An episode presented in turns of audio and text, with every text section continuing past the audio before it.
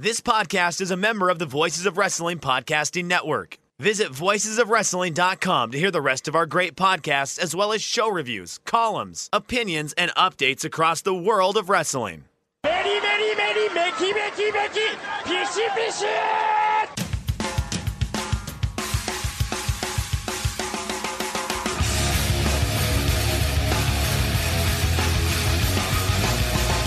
You are listening to the Voices of Wrestling podcast with your hosts, Joe Lanza X out and go listen to some boring podcast where they're, where they're afraid of their own shadow.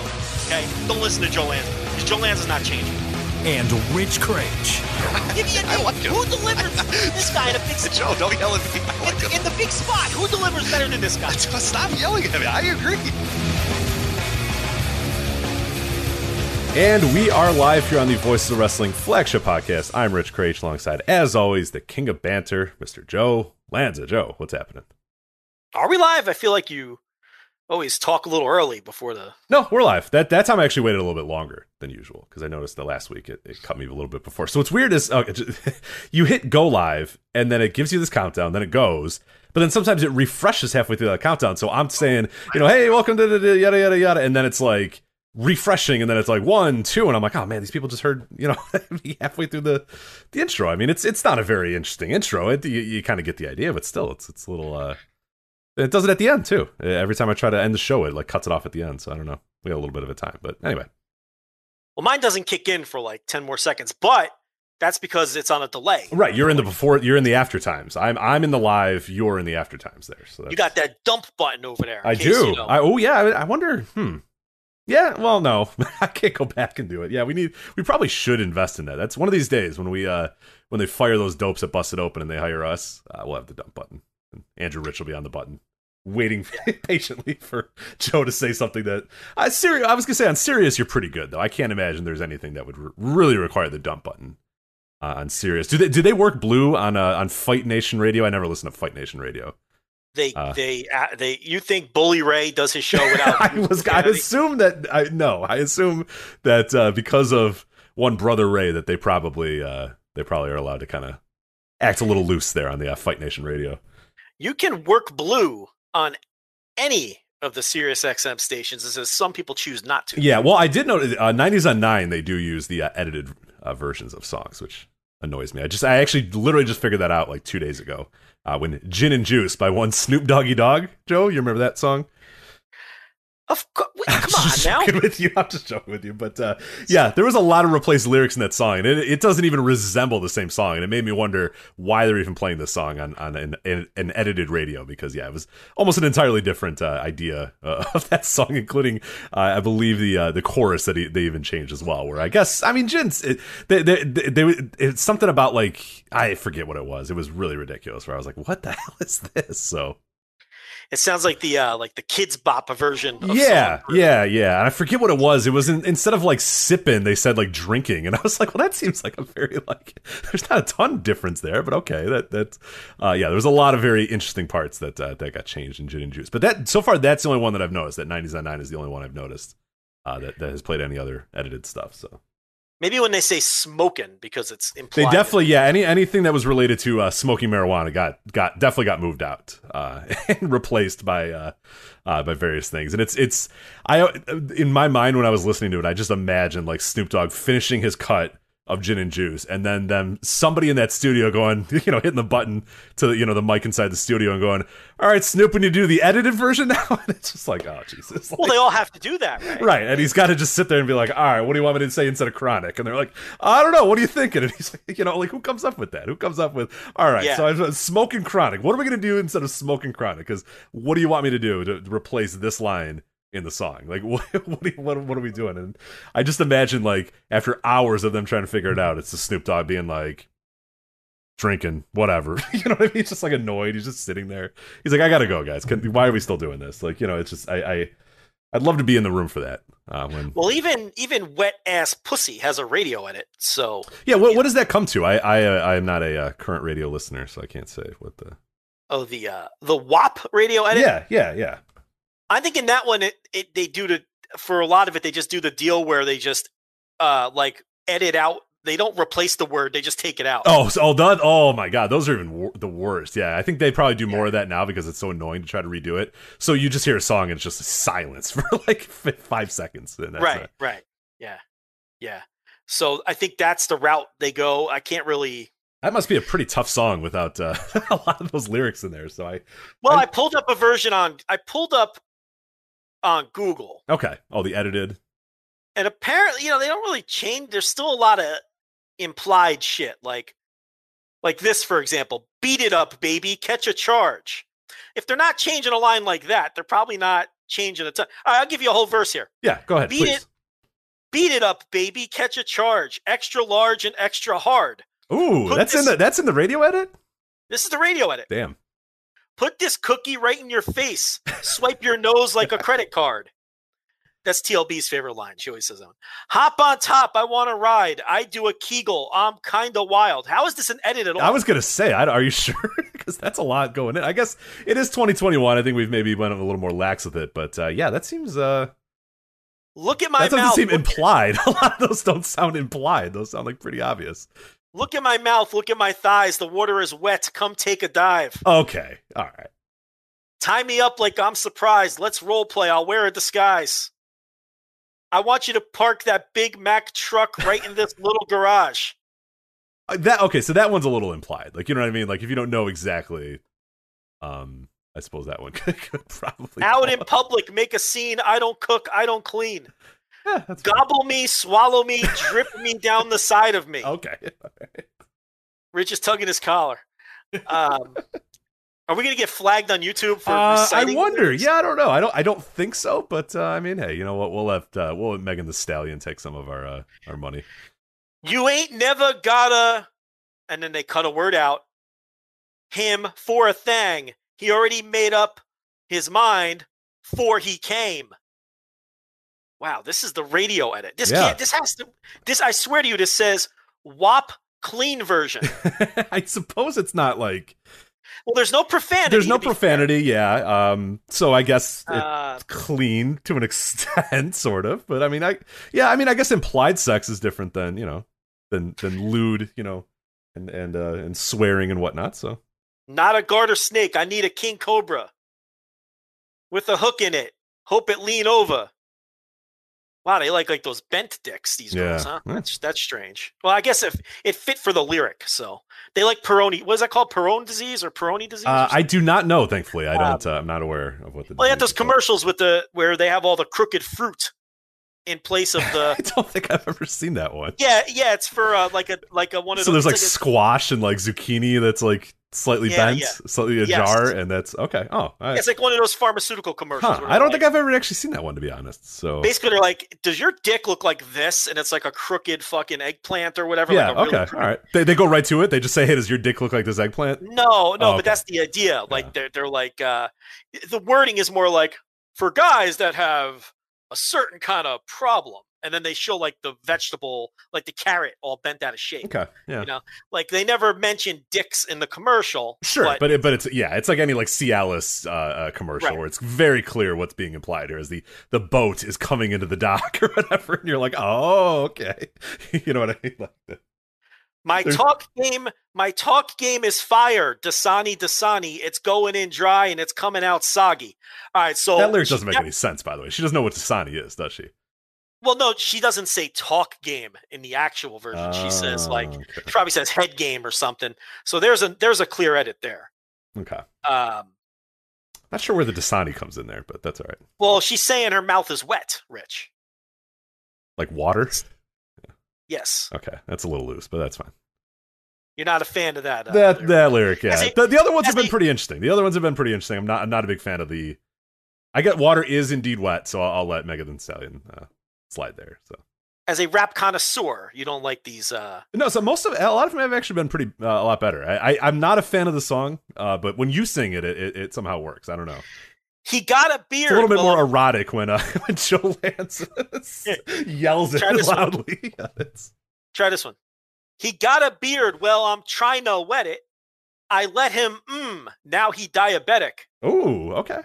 I wonder what was there instead of mmm. Yeah, I don't know. Uh, the wet. The way I spit, and now he trying to sign me. Woo. Your Honor, I'm a freak. Handcuffs, leashes. Switch my wig. Make him feel like he cheating. That's uh, that's very kinky. Yeah, it is. Yeah. Put him on his knees. Give him something to believe in. How many lyrics are in this? How long is this? say, song? how long is this fucking song? Never lost a fight, but I'm looking for a beating. Ooh. Yeah, Wow. it's my kind of my kind of, my kind of action. In the food chain, I'm the one that eat ya. If he ate my ah, he's a bottom feeder. ah, I'm imagining ah wasn't a part of wasn't the lyric, but uh, maybe. Ah is in parentheses. Ah. Big D stand for big demeanor. I can make you bust before I ever meet you. If it don't hang, then he can't bang. You can't hurt my feelings, but I like pain. Wow. If he ah a lot of ahs. who is it? when I ride the yeah, I'ma spell my name. Ah. Okay, that's just messy. That's okay, now now we, we've gotten a little lewd towards the end here, where obviously they have no idea what to do, so they just put ah instead of of Well, dick Rich, and I- I- pussy listen. and fuck. So that's a. I can recite the actual version if you'd like. I mean, we could do this. Uh, I I'd rather Uh, not. I'd honestly rather not. Yeah. Yeah, you're dealing with some wet and gushy. Bring a bucket and a mop for this wet and gushy. Give me everything you got for this wet and gushy. now from the top, make it drop. Those the actual lyrics? gushy. The wet and gushy? There's no Now way. so is that is now that what a- they've replaced wet ass pussy with wet and gushy? Yeah. Wow. Okay, so it still is alive. The game is still alive. Where there are people in a boardroom sitting there going, "Man, all right, so we have this song. It's a hit, but we got to make it radio friendly. What can we do? What can we replace wet? Ass? It's like a whiteboard. It's like wet ass Yes. pussy. It's on the whiteboard. But a bunch of like a bunch of college educated. I'm sure it's all you know. It's all the suits or whatever sitting in the room going, "Oh man." They couldn't come up with another P word, though. So they right. So I'm sure they tried. Like they're racking their brain. There's you know leftover Chinese food boxes all over the place, and the guy's just like, I don't wet and gushy, guys. I don't know. like, what- like, Yeah. Let's just go home. I don't wet and gushy. Is that fine? Is that cool, guys? Everyone's like, yeah, whatever. you know. I'll finish it off for you. Yeah. Now from the top, make it drop. That's some wet and gushy. Now get a muck bucket and a mop. That's some wet and gushy. I'm talking wop wop wop. That's some wet and gushy. Macaroni in a pot. That's some wet and gushy. There's some blank in this house. There's some blank in this house, and that goes on for one, two, three, four, five, six, seven, eight. Okay. nine, So now we're now we're just extending this thing. This is just like a fucking New Japan main event here. Like, let's go. Let's go home, Megan. Well, that that's like the outro, though. Okay. that's okay. like that's not. You know what I mean? That's just like Yeah. know. uh, okay. We understand it's a five match show, Megan. But let's let's go home. It's all right. I don't need Sanada going another ten minutes of fucking you know Dragon Sleeper. Let's move it on. So- Well, it starts off with there's some in this house. Yeah. You know, that, that's where they just cut the. It's it, that's where they just cut the word. I don't. I get hose. This might be the word. I- Uh, I'm you're, you're, this is your song, man. I don't, I don't know. That's my wife's song. I don't listen to this. I said certified freak seven days a week. Wet and gushy. Make that pull eight. Pill, make that pull out game weak. Woo ah. Woo, ah. Got you all in check. Yeah, There you go. Right, yeah, there you go. That's the uh, WAP clean version Yeah, uh, for the radio edit. There you go. Uh, as performed by JL. yeah, they're fantastic. Yeah, so that. Um, Listen, I, many have said that I'm a lyric. You know, I'm a lyricist. yeah, so yeah, yeah. You, you and Raekwon, uh, your, your good friend Raekwon the chef, are, are uh, Raekwon the chef. yeah. yeah. your boy. yeah, you know, bad tipper, but it- he had a he had an exotic drink that he liked to have as well, right? yeah, he did. Yeah, Yeah, you don't remember because you're not. Yeah, you're not. A, you- you've never obviously bartended or drink or whatever. So. Sun, um, uh, I I know the drink. The Red Lobster Sunset Passion was. oh, his drink, okay. Oh, interesting. Okay. And he used to bring his mom mom. every Sunday. I'm sure, like after church or something. Yeah. Okay. They do. They'd go and, and destroy some red lobster. Well, it'd be, it was always on Sunday, so I just figured that's the connection, and it'd always be like midday. That's the, you know, that was the connection I sure. made. Yeah. Yeah. It's- Yeah. Yeah. This is back in the late '90s, you know. So what's in So- this? Uh, so you said it's the sunset what? Sunset Passion, Red sunset Lobster. Passion. the most Red lobster. All right. let's- popular, uh, or it was anyway, their most popular. Uh, I don't. Uh, I don't uh, frequent red lobster very often, so I want to see what's in this guy. So looks pretty good. Okay, so we got co- well, it's not. No, it's pretty easy. Uh, it's coconut rum, pina colada drink mix, and strawberry daiquiri. So it's pretty easy to make. I think even you could make that. So yeah. well, there you go. That that's Raekwon the chef's. yeah. Okay. Uh, Uh, yeah. Put a little slice. It looks like. Did you put the slice of uh, pineapple and the little slice of a little strawberry in there as well? Uh, I don't know about. I don't know. Yeah, that's what shows on here. I was a kitchen guy. I was a kitchen. Yeah, I was gonna say that, Okay. this isn't your game here. See, when Raekwon would come in, the it would be great because the servers, he didn't. T- he was a horrible tipper. So what the servers would do, it was a great way to you. They would give the table away to a newbie who didn't know any better, who would be starstruck. Right.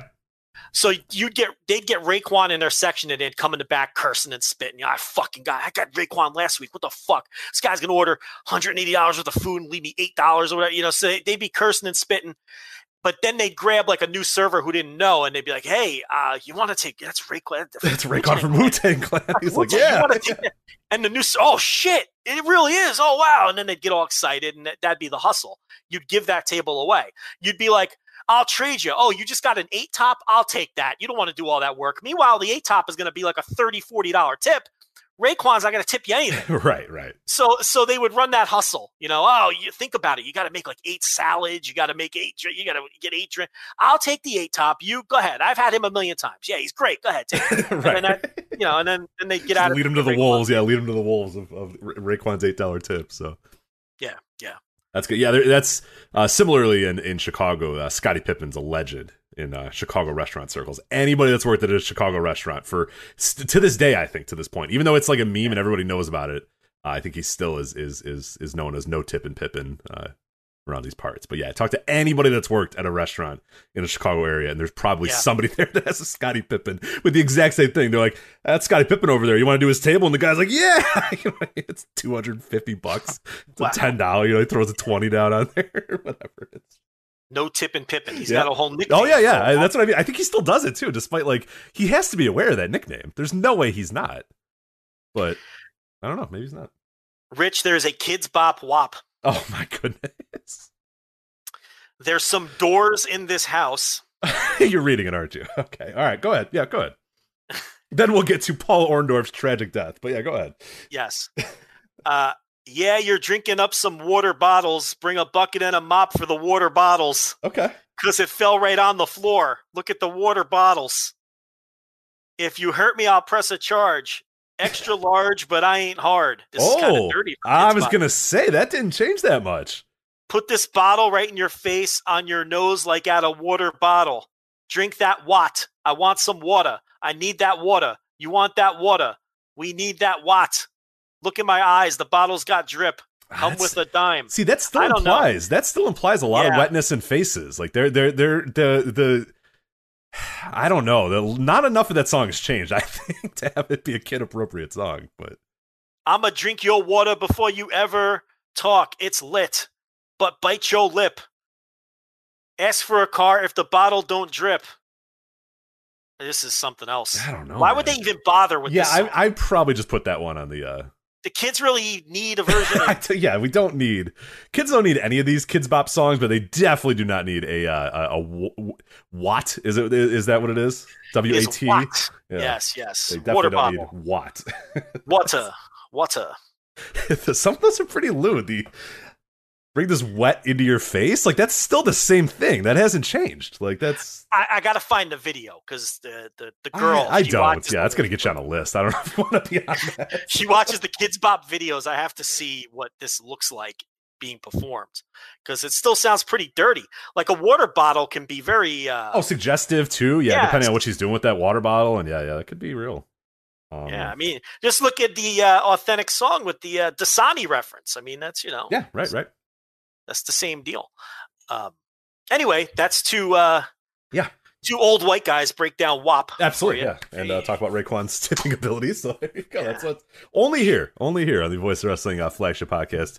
Uh, can you get that? But we have plenty to get to uh, today. A lot of actual wrestling topics uh, as well. We're going to get to uh, some stuff in Japan. You got New Japan Pro Wrestling. You have Pro Wrestling Noah. You have uh, Dragon Gate, the Kobe World. There's some shows coming up there. We're going to talk about in a bit. In America, we have AEW United We Stand, an indie show uh, that I was able to attend live. We got in the UK, we got Rev Pro live at the Cockpit 51, a show that you and I both watched. Then we can go back to America, Impact Wrestling Slammiversary. Then we can stay in America, Money in the Bank 2021.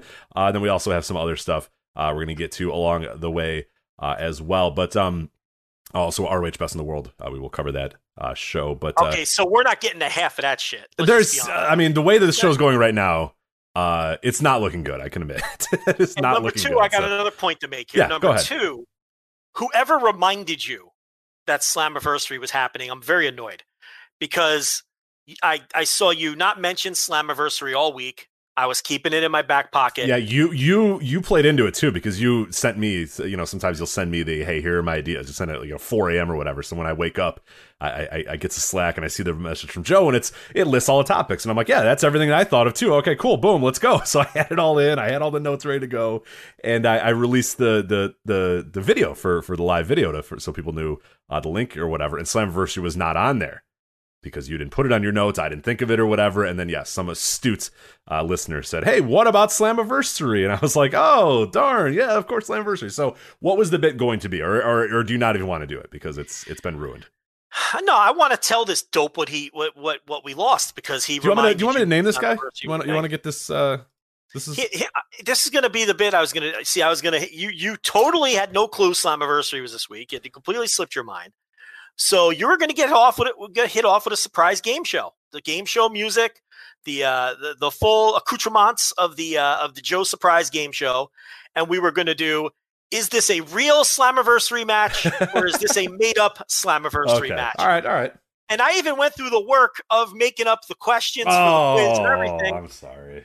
And this is not you. It's That's the a good guy who remi- That's a good yeah, bit too. it would have been a great bit, but the guy fucking reminded you uh, that Slammiverse, and then once that happens, you're going to look up the card, and then the bit is destroyed. Right. Because you So- definitely, before 12 hours ago, if you said Eddie Edwards versus W. Morrissey, I would say no. right, Impossible, Joe. no. Yeah. Like, yeah. You were going to go 0 for 8. Let's be honest. right. Chris Sabin versus Moose. No. Here's the thing: Impossible. Yeah. I could have given you all real matches, and you Yes. would have gotten them all wrong. Yeah. So Fire and Flava versus Havok and Rosemary. No. Yes. So uh, the game is out the window now. I'm not going to give away the quiz or the fake because I may use them in the future. Right, right, so right, right. Yeah, you don't want to give that up. That's good stuff. So, So uh, yeah, I have to I have to keep my fake matches that I made up for Slammiversary. But uh, yeah, you know, because we haven't done the surprise game show in a long time, and this was a perfect opportunity.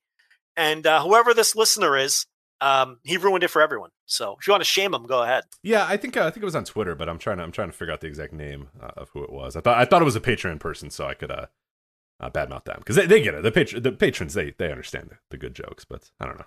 This guy might have honestly been like, "Hey, you forgot Slammiversary," and so I don't know if I want to be mean to him, but I think being mean to the listeners is what we do around. Grant here. D So is his name at G Diggs Wrestling.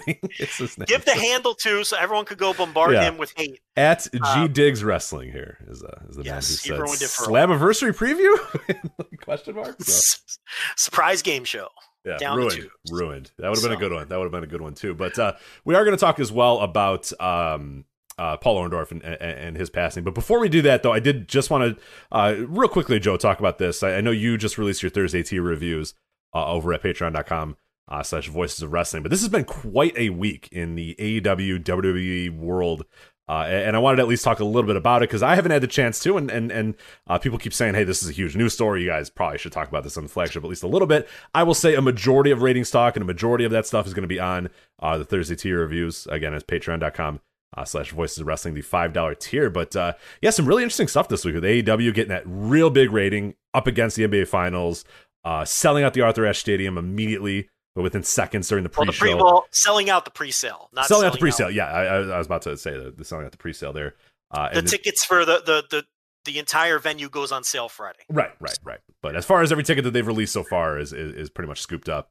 Uh, and then the uh, WWE uh, and MSG going kind of slow as well. But uh, yeah, it was a pretty interesting week. This is the, the I, I don't know about you, but this we've had a lot of weeks where like you know there'll be news and those things that happen, but this was like an exciting week, man. Just there's just so much going on. It it, it really does feel like wrestling is is fully back, at least in America. Did you get that same feeling this week as well? With a really good dynamite, with ratings talk, with a million people watching, hot crowds, and you know debating ticket sales and a million dollar a million people watching and there's a lot of stuff going on this week it, it felt normal for the first time in, in, in what i would say a pretty long time Uh, you know, SmackDown's gonna have fans on on Friday. yeah too. we're, we're in it yeah just uh, just tomorrow yeah and they sold that out, fifteen thousand Houston. So that's gonna be a very large crowd. The Texas crowd was hot for Dynamite. We'll see if they're hot for SmackDown. Um, you know, but it is fifteen thousand people, and then you know, Raw will have fans on Monday as well. So Yeah, and and Money in the Bank, which we'll talk about here in a minute. So right, but uh, but yeah, no, a great, just a great week for uh for AEW though. I mean, because the the Dynamite was great. It was one of the better Dynamites that they've ever had. Um, arguably the hottest crowd they've ever had for a Dynamite. Then the rating is just phenomenal, going up against the NBA Finals. I couldn't believe it. Yeah, I, I, I've not seen. Have you seen NBA ra- uh, finals ratings yet? I I don't think I've seen anything about that. Yeah, I because saw it. I were- saw were, were they good too, or Um, let me give you the exact number instead of guessing. I have it um, right in front of me. Okay, here we go. So um, now remember, Dynamite was only going up again. Only the second hour of Dynamite. correct? Was going Right, up right. Again, it was a little bit of a later. Yeah. So I thought it was interesting that they put Matt Hardy and Christian at the top of the hour to counter people changing the channel because this was a Myself big, included. Guess who changed that channel faster than you can imagine? It was. Well, that's what I mean. guy. I- I was- I was curious what they were going to put in that spot because I saw that Christian walk out. I said, "I'm good." Yeah, and and it's uh th- so that's the match they picked. I haven't seen the quarter hours, but um okay, so the overnight for the this is from Brandon Thurston. Uh, in Dynamite's second hour, it went up against the NBA final game on NBC that started at 9 Eastern. The overnight measurement for the first hour of the NBA game was 7.057 million viewers, according to Spoiler TV. I wonder why he only had. Oh, that's the first hour of the game. Yeah, so that would be what had, what had that with Dynamite. Okay, so, So it they- actually looks like yeah, I'm looking at it now. Uh, it looks like average 10.25 million viewers. Yeah, the games build, especially close games, Hell yeah, build there and you they go. move along. But but the the relevant hour that went against Dynamite was just over seven million. Okay, which is a pretty uh, not a great number, but a, but a, a decent enough number. So, um, I mean, you know, s- still though, I mean that's uh, you know, you're going up against an NBA Finals game which averaged 10 million viewers, so there was interest in it. mhm. It helps that it was a close game that came down, uh, you know, to the final. I'll say final minute. I don't want to say final seconds.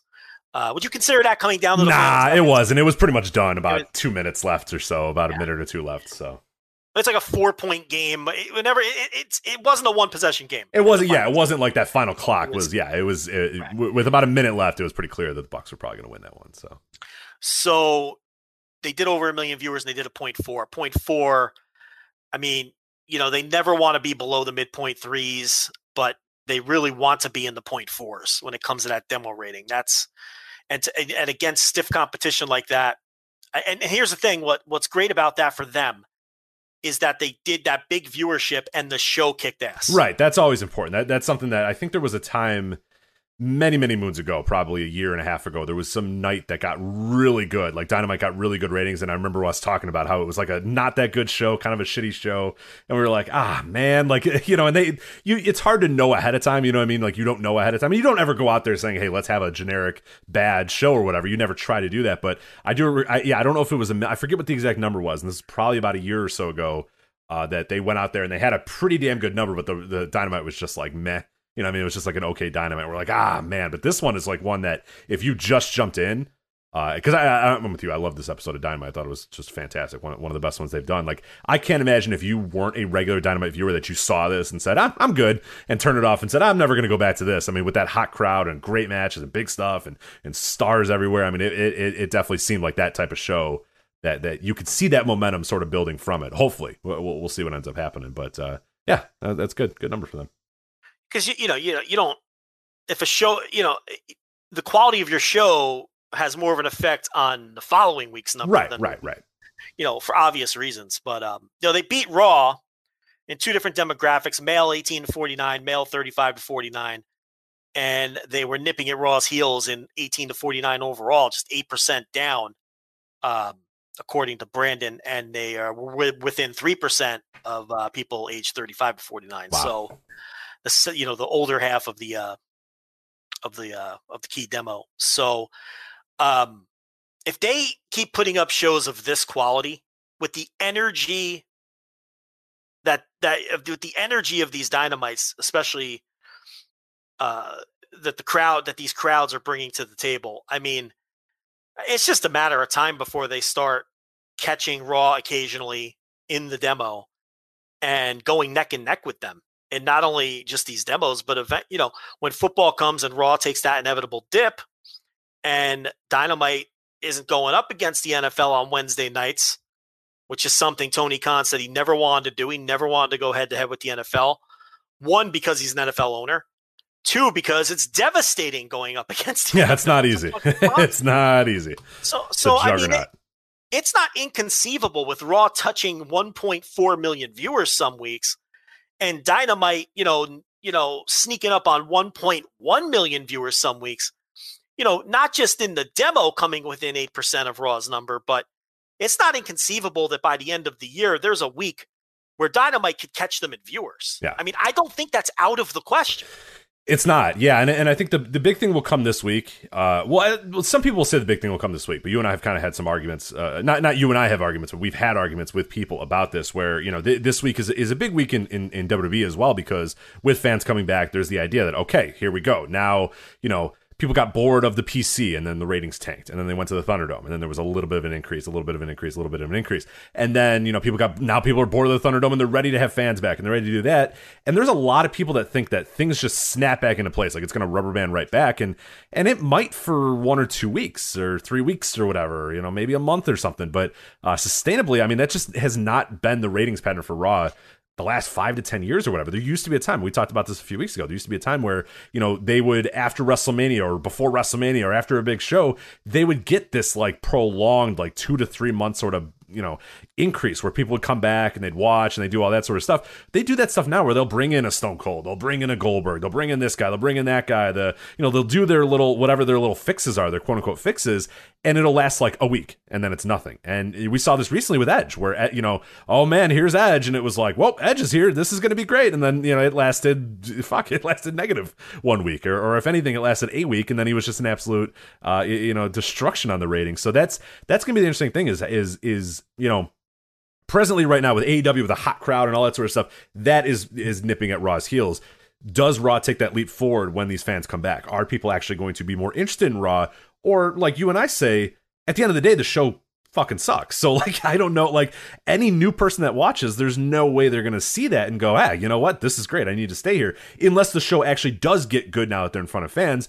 But that remains to be seen, and I'm not betting on, on on that happening whatsoever. So it's it's I'm I am fascinated to see what SmackDown and Raw look like this next week because we, we you know we keep kicking that can down can down the road and saying all right when fans come back when fans come back when fans come back well they're going to be back and and what's the next thing that they're going to do and and you know one thing that we have been seeing is oh WWE's they're going to go nuts they're going to bring back Goldberg and Edge and it's like those guys have been back like that's what we're left with hey it's Edge and it's Edge is already here like what are you talking about he's never Well, left Edge is Edge is Edge is proven to not move numbers. Right. Like, and I, I love that that's like, well, they're going to b- break out the big guns. They're breaking out Edge. it's like, okay, that never works. It's actually the opposite of working. It's it's a destruction of your ratings. Goldberg was already in the company like the, the, in the last year, and that you know worked a few years ago and doesn't really work anymore. And yeah, I'm sure The Rock and Cena and those sort of guys. But yeah, how sustainable is all that? And and that's Well, see, well, Cena's coming back. right. It, you know, and that and that that is big. I mean, I, I don't think there's any any question that that's going to be big. It will be. Um, I think Goldberg will pop some numbers too. He always does. Um, Edge is a non-entity. Yeah, we all just, just stop mentioning Edge. When when people mention Edge with those other names, just stop. I mentioned it when Edge came back. He, he was never ratings. He was never a substantial ratings mover when he was around the first time. He, he- there's no way that you can point to any real business metrics that he helped other than one show where they teased that he was going to fuck Lita on the show. That's the show that did really good ratings. Otherwise, not much else has done uh, tremendously well for Edge. So yeah, don't don't No, I- don't include him in your John Cena's rocks and and those sort of guys. Please do not. yeah, he comically had that week where he was on Raw, SmackDown, and NXT, and all of his segments bombed. Um, yeah, he's not a guy. He's not a guy. Um, you know, Cena will help. Look, I expect them to bring out the the big guns and the names from the past, but it's like you're saying, it's just like anything else with them. You know, it'll pop a week or three, but if the shows are of the same quality that they are now, Raw and SmackDown, because SmackDown fucking stinks. I don't care what anybody says; it's a terrible show. If the sh- and, and the numbers reflect that. If if the shows stink, the people inevitably are going to go away. Doesn't matter who you bring back, because the novelty of John Cena being back will be over. The novelty of Goldberg being back will be over. Um, you know, so if the shows are are just you know now if the, the shows also improve, and you have fans, and you have these big stars back. Maybe they've got something there that can that can help juice them up a little bit. I don't have any faith that the shows aren't going to fucking stink. That's the problem. They're so embedded in their ways.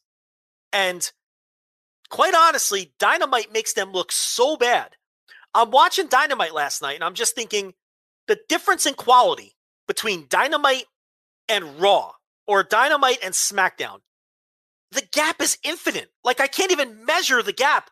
The difference in energy, the difference in just the quality of the show overall. It's like night and day. One feels like a vibrant, exciting pro wrestling show, and the other feels like this shitty, manufactured, overproduced trash. It, it's like it's like not even close.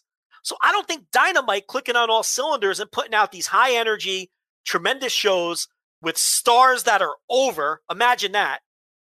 I think that hurts WWE as well. The first couple weeks, I'm sure this Houston crowd will be amped up, but they're going to start going to some cities where they didn't sell a ton of tickets. Yeah. And the crowds aren't as amped up. And crowds don't want to sit there and watch Jimmy Uso and Roman Reigns do community theater on a fucking screen for 40 minutes. And they're not, it's we all know it's not going to have the same energy. Right, right. The, the thing I'm fascinated about, and you mentioned there with, with AEW, is that there's a, we can point to people that they have made stars, even during the pandemic. Guys that that have have been built up, guys that are stars, guys that feel like stars, guys that are stars to that live audience. And and you look at WWE, and that's been a, pr- the same problem they've had for years and years and years, and it just keeps getting worse and worse and worse. Is like, you know, yes, okay, fans are back, but who are the fans getting excited about? Who, who, you know, no, we don't know exactly who, but like, you know, in your in your mind, think of if you were a fan going to that show. Uh, maybe not you, Joe Lanza, but like if you were just sort of a you know a semi casual wrestling fan, who are you going that you're excited to see? Who's the guy that you're like, oh man, I can't wait to see that guy? Like I, I don't Well, know. look at the ratings. Who? Right, The that's what I mean. Like that. That's I think people have that kind of twist in their mind that like, oh, the fans are going to go nuts, and it's like, yeah, but who are they going nuts for? Well, You know? there's this mis there's this Big. E? They're going to go nuts for Big E because yeah, that feud has no juice. right, like That feud with Apollo has no juice. It's Drew. Drew on. has got to be less over than he was four months. But eh, compare Drew at WrestleMania to Drew now. I mean, there's no. I mean, yes, there are no fans. There's nothing. I cannot imagine that Drew comes out there and gets anywhere near the reaction he would have gotten in March if if they were in front of fans. He's feuding with Jinder Mahal over a sword. Right, while telling fucking terrible stories about Robert the Bruce and Icarus and shit. I feel so bad for that guy because his push started at the beginning of no Yep. fans, and it and it and now we get fans. And he's in the mid card. But didn't we say that was going to happen to Yes, him? yes. Like that's exactly and people that are smart said. and listen would know that the second they were ready to move on and fans were going to come back, they were going to kick him down and say, "All right, thanks, buddy, thanks, pal, appreciate it. All right, now time for the big stars, time for Brock and Goldberg and you know those sort of guys." And and and you know, yeah. It's amazing how much we get right on this show. yeah, people It- should it- really start listening more. I mean, we get, we have a lot of people that do listen, but more people should probably listen instead of arguing with us constantly about it. So and on you know, and there's this misnomer, and I, I hate to keep pounding this, but this is my thing. And you know what, Rich? You know when I get on something, I don't let go of No. it. Like I, I will get obsessed with it. Uh, there's this misnomer that Roman Reigns is this hot act, and ten dollar tier at Patreon.com. I did that right up a month ago, which shows statistically that the more SmackDown has focused on Roman Reigns, the lower the ratings have gone. It's a fallacy. It's not a hot act. It's not a hot story. Uh, you know, it, it, it just it's critically acclaimed. Those are two different things. Yeah. Well, Those are and, and, and even from a pro wrestling standpoint too, you, you say critically acclaimed, but like we're now at a point where in you know July of 2021, there's nothing left for Roman. He's done. You know, I mean, the story. Who is left for him? He's destroyed everybody. which is probably It's a, big bad reason- story. Yeah, that that Exactly. in in its sense is a horrible story because now you're left going, Well, it's Oh. Cena. yeah, right, or it's or it's Drew moving over to SmackDown. Which what does that solve when Cena goes away again? Exactly. You haven't built anyone, and it's like, you know, that's that's kind of why I think that the Roman story has been a repellent for viewers because at some point the viewers realize, well, he just burns through everyone.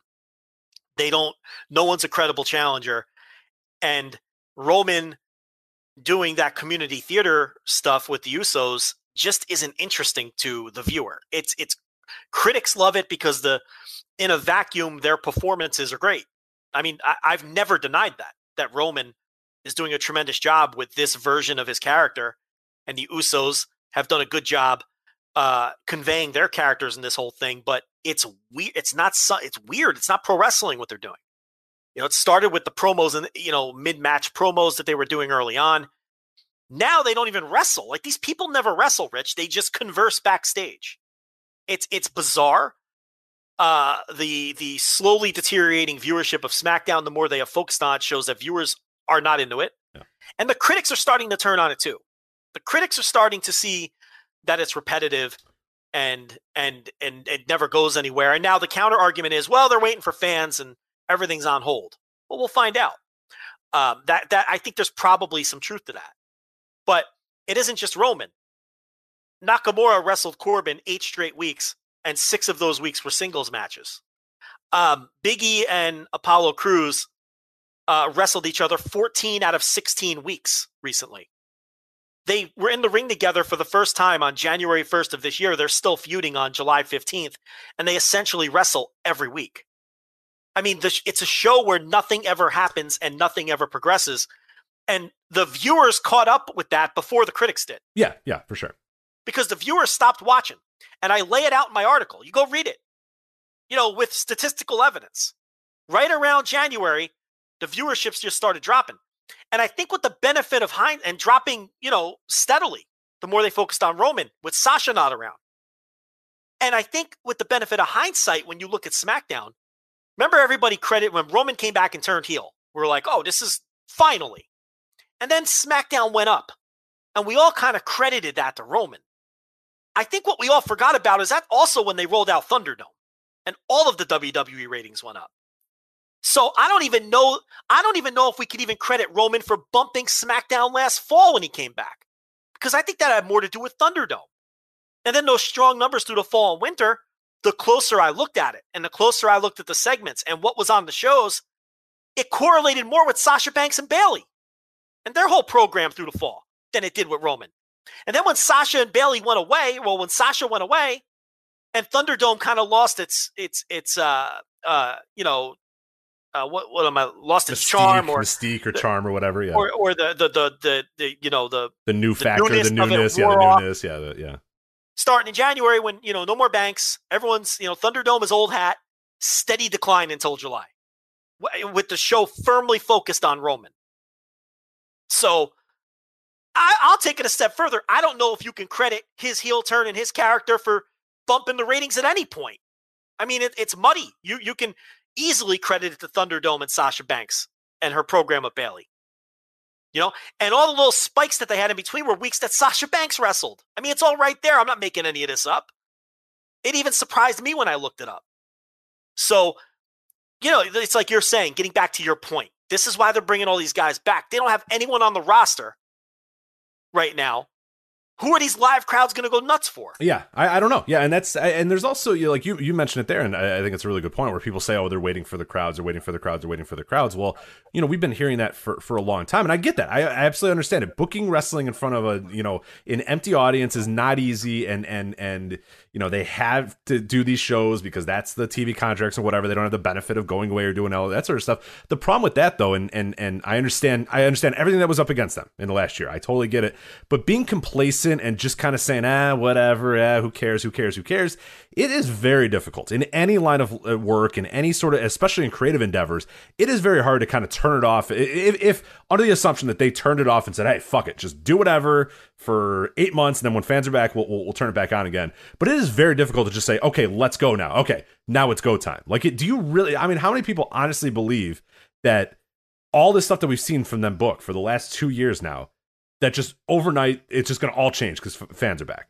That all that's all the rematches, all the dumb stories, all the stuff that doesn't make sense, all the nonsensical stuff like that's all going to stop because fans are back. Like in one week, it's just going to go. Okay, now we're on. We're in business again. Okay, let's go. Like I don't buy that. And even if that is the intention, I don't think you easily switch from hey, let's just fuck around for two years to okay, now let's go. And again, I don't honestly believe that they get there. I don't believe that that Vince McMahon approves a Monday Night Raw script and says, "Aha, this show is complacent." you know what I mean? This is just just a a show that we're going to put on the air because we have we have to put something on the air and who cares we'll get back at it next week and then next week and the next next week and then sometime we'll have fans back again like i I honestly don't believe that there's any way possible that he doesn't think that these scripts are good, that what they're doing is good. You, you know, that's that's another part of that that sort of argument that I'm always like, so you think that they've been making bad shows for two years, like on purpose? I, I don't, I, I just don't buy it. I, I just don't. So you don't buy the holding pattern theory at all. I mean, I get it, I guess, but I don't know that. I mean, a, I, I, I, a, I don't buy it.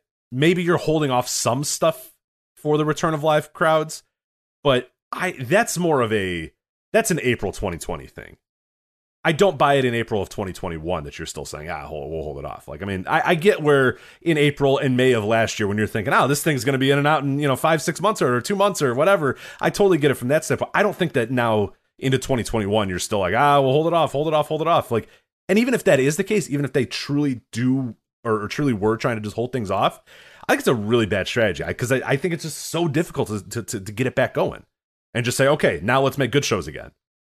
With what? You, you know, like I, I, I don't know. In any sort of creative standpoint, uh, in any sort of creative endeavor, I don't think you can just say, okay, now I'm going to be good again after intentionally being bad for two. I, I don't know. I, maybe I'm wrong. Maybe yeah, I'm wrong. I think bringing in the big names will mask it a little bit because there's going to be some excitement around that. Yeah, it before. always does though. But we've seen these things again. It's like there's nothing new and unique. I mean, that that's the other thing. People pretending that this is a big deal to bring Goldberg back, and and it's like all right, yeah, we've seen Goldberg back like five times already. You know, Edge has never left. You know, yeah, Cena will be kind of unique and different, but you know, I don't. what are you going to get out of Cena? You think he's going to go out there and have these incredible fucking twenty minute matches?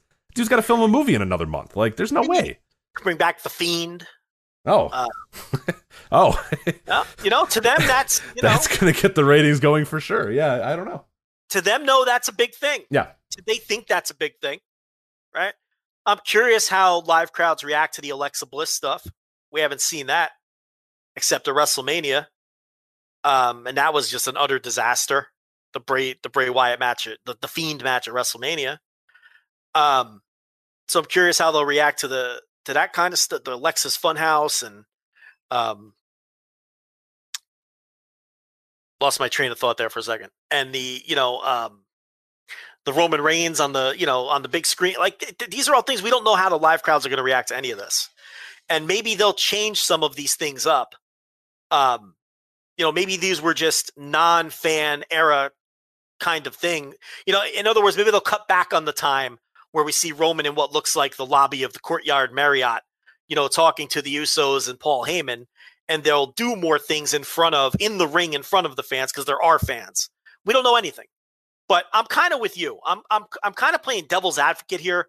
But at the end of the day, these shows are what they are. They fucking suck. And I just think it's ingrained in them. They think this stuff is good. It's not. Um, and it's also not in, like I mean, this wasn't a critically acclaimed show like three years ago. you know what right. I mean? Like, what are we right, pretending right. about? Like, this is yeah. So it'll it'll cover up some of the warts for a few weeks when they bring back some of these names, and um, you know, I'm sure Roman Reigns will beat Cena, and I'm sure their long, long term plan is Roman Reigns versus uh, The Rock in Dallas at WrestleMania in the Jerry Dome. Uh, the Rock would come back for that because The Rock could then attach his name to whatever fucking attendance figure they want to put on it. I'm sure they'll have it be six figures um, if they could pull it off. And The Rock will want to be, well, he'll want a piece of that. So and they could afford to pay him, obviously. That's not an issue. But The Rock isn't going to come back for just any old program in a 50,000 seat building, but he'll do Dallas, I think, and and wrestle Roman Reigns. But again, that's temporary. Yeah, like, that's one thing, one night, one build, you know, one run, one month, couple months, whatever. Yeah, it's it's it's. Yeah, you know, what are we doing to get whoever Big E ready for the more permanent spot? And, you know, the answer is nothing. I mean, the answer, you know, you can spin it all you want. Um, there's no more Big E is in in no different of a place today than he was literally seven or eight years ago. He had the Intercontinental title when did he win your Intercontinental title? Like 2014? Yeah, I think we, uh, we, we we popped up that number not that long ago. Yeah, it was like 2014 or whatever. I was watching some old, you know, SummerSlam or some old Royal Rumble, and they're like, "Big Intercontinental Champion Big E Langston," and I'm like, "Oh my god!" Like nothing's changed. It's in the same spot. He's in a yeah. mid card feud over the Intercontinental title. Um, so yeah, I, I don't know it, it, the ratings. Look, I'm sure they'll look if they don't get a bump for like the first month, they're in real deep trouble. Yeah. Oh yeah. Yeah. Yeah. That that is that's, That's- crisis mode now. You know, from a, or at least from a ratings perspective. Right. Right. Right. Right. Right. We know they've got their contracts. Yeah, business wise is fine, but yeah, in crisis, in like we need a creative, or they don't care. I don't know. Maybe they just don't care anymore. So Well, you know, do you think Peacock cares? if I, I would say? Pe- Peacock, Fox, and USA would uh, care at some point, that's, pretty soon. That's what I mean. At some point, you know, and it's like, you know, I I know it doesn't look like the bubble's going to burst and all that, but it, it, you you, got to reach a point where eventually they start to care and put some heat on you. You know, there was some talk that the reason the Reigns Mysterio Hell in a Cell was moved to SmackDown is because Fox was like, whoa, why does why does Peacock get everything? Our ratings are in a fucking free fall. Why don't you throw us a bone? You know, so if that's the case, then maybe the networks are chirping a little bit. USA has always never been shy. You know, they're the ones that forced them into the 24-7 title and and have, you know, they pitched that idea. So um, you know, it, it's it's if they're telling the networks, hey, look, when we get fans back, this is gonna be the magic cure-all, and then it doesn't fix anything, then maybe they start getting pressure from their these people who are paying them billions of dollars. Right, right, right, and, and and there's there's precedent for that happening both from you know stockholder standpoint and TV show standpoints because we know about the you know the the from stockholder standpoints we you can go back a couple years ago with the Paul Heyman and Eric Bischoff thing, and then the uh, you know a year later then saying oh well it's you know we have to cut back on house shows. That all that's going to make our money better. And like then it didn't happen. And it- it's it's it's all about kind of kicking the can down the road, but there's only so many times you can do that before it's like okay what's going on here like like look at you Well, know, in tw- okay, well, look at it this way. When it's 2023 and some of these contracts are up, here's the problem they're going to run into. If they don't have a big gap between them and Dynamite, now they're competing for the same contracts with Dynamite. Yeah. Whereas if those contracts come up today, they're probably not negotiating on the same level uh, field or, or whatnot because Dynamite is still only two and a half years old or whatever. And they, you know, still, you know, uh, they're peaking at a million viewers and a point four every week. They're not sustaining that. But everything could look very different when these deals come up. And if they've, and if AEW is now six years uh, uh, established and very firmly not going anywhere and doing ratings on par with Monday Night Raw, and have a content library too. Don't forget about that. That's right now they have almost nothing, but in six years they'll have rolling out a second show, Yeah. rolling out the quarterly specials. bingo. They'll have all those pay per views that, you know, why do you think they film 19 matches for every mm-hmm. fucking dark? Okay. So now this is the, this is the other problem WWE will run into is where for the first time ever, they're going to have legitimate competition for these television deals. Okay. Which I guess you can say in theory works out for everyone. But, uh, you know, on, on one hand, but on the other side, it, it, it does hurt you because you, they can, these networks can walk away from the negotiating table and say, all right, well, we'll just talk to the other guy. You know, it's, it's so it changes. Yeah, and, and it's not. It's actually not without hundred percent precedent because, and, and, I know you know this, but there's probably a lot of listeners that don't remember as well. What happened on on you know when when WWE moved to TNN and then the new TNN uh, eventually Spike TV. uh, A big thing happened right around then is the Ultimate Fighter got huge, and basically when WWE said, "Okay, we're ready to renew," Spike TV said, "No, we're not interested. You guys can go fuck off. Go find something else to do. We got the Ult- Ultimate Fighter, and then what we're going to do is, in a year later, we're going to pay you know an eighth of the money or the ni- uh, whatever it was to Impact because well, we'll get some wrestling. That's fine, but we really we got Ultimate Fighter. We don't need you guys anymore." right. and Right. and that's a big thing because then what it was left with, and this is going to be an issue that's I think always going to happen with with, uh, with with WWE and with any kind of wrestling property, unless things really really dramatically change, is there's only X amount of networks that really want to have wrestling on their television. There's very few, and that's what happened in that time when Spike said, "Hey, no, we're good, we're out." WWE had no leverage, and USA said, "Ah, okay, you want to come back to USA? That's fine. Well, here's your offer." And WWE went, "Well, that offer's not good. We're going to get some other offers." And guess what happened, Joe? They didn't get any other offers. Yeah. And then they signed with USA for a fraction of what they were hoping to get out of them. They ended up making out in the end, and they ended up, you know, making it work out uh, w- with USA. But it's not without precedent that that, that they, you know those networks, whatever happens in those three years, they might say, ah, you know, we're good with wrestling, we're done. You know, Fox might say we're good and we're done, and then that deal's done, and they don't care anymore, and they're going to move on to whatever their new thing is. And, or and- maybe Fox says, let's take a look at the growing brand. Right, That right, right. If be- we want to have wrestling, and, that, and that's and that was going to be my point is that if you're a network that does want wrestling, okay, so let's take out any network that doesn't want wrestling, which is most of them. you know what I mean? That's like ninety percent of major networks don't want wrestling on their on their on their television.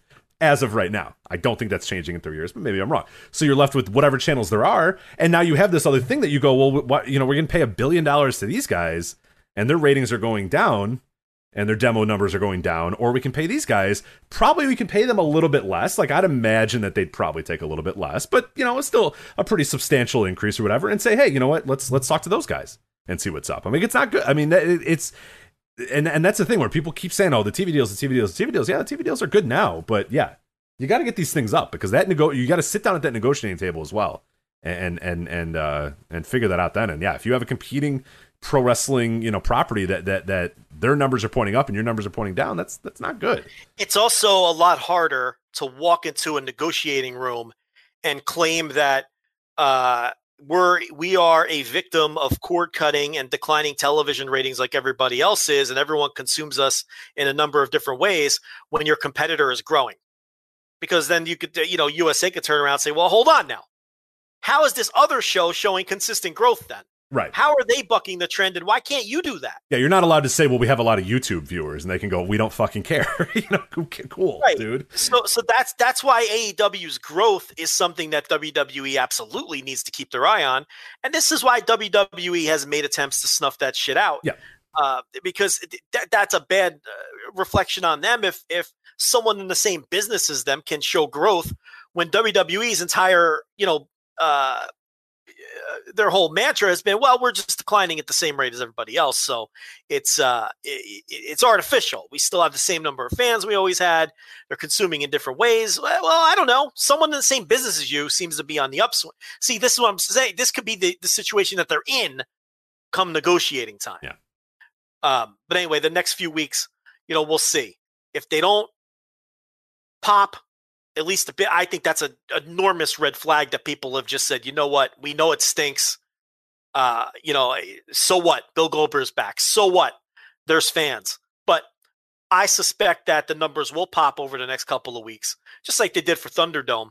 Uh, the atmosphere change is going to matter to some people, but then I think the quality of the show is just going to run them off. Yeah, and, there, and there's also the thing too with you know in, in a couple weeks now you're not going to have NBA finals, you're not going to have any major sports, uh, and it Yeah. won't be until September that you really start getting going again with Monday Night Football. So there's a chance that Raw is going to look good anyway over the next two months. But how you know how sustainable is that, and what you know do we have the same conversation now next year, next May, May 2022, where hey they're down again, and and and and, and yeah you know we can point to this little hey well fans came back and and numbers went up or whatever. But yeah, what happens when Monday Night Football comes back? What happens?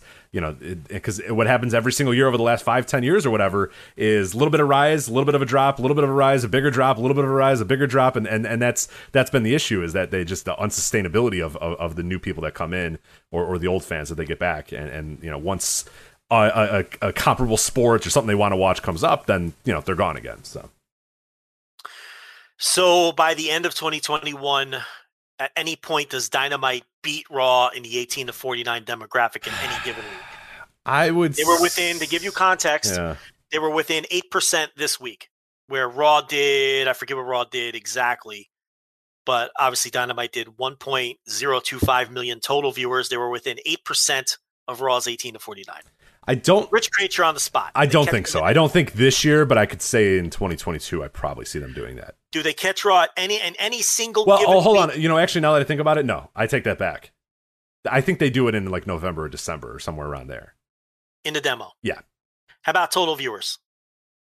I think total viewers will be sustainable for a little bit, but I would say the same thing. I think November, December, particularly against some some good NFL games, uh, and, and the right way to to play it. Yeah, I, I would say they could. I, I think so. Maybe by the end of the year, November, December.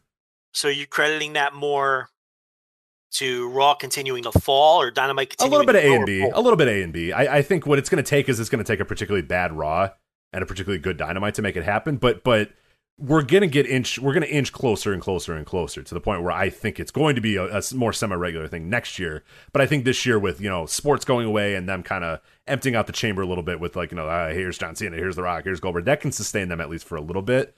But I mean, it's it, once NFL comes again though. Once Monday Night Football comes again though, I don't know.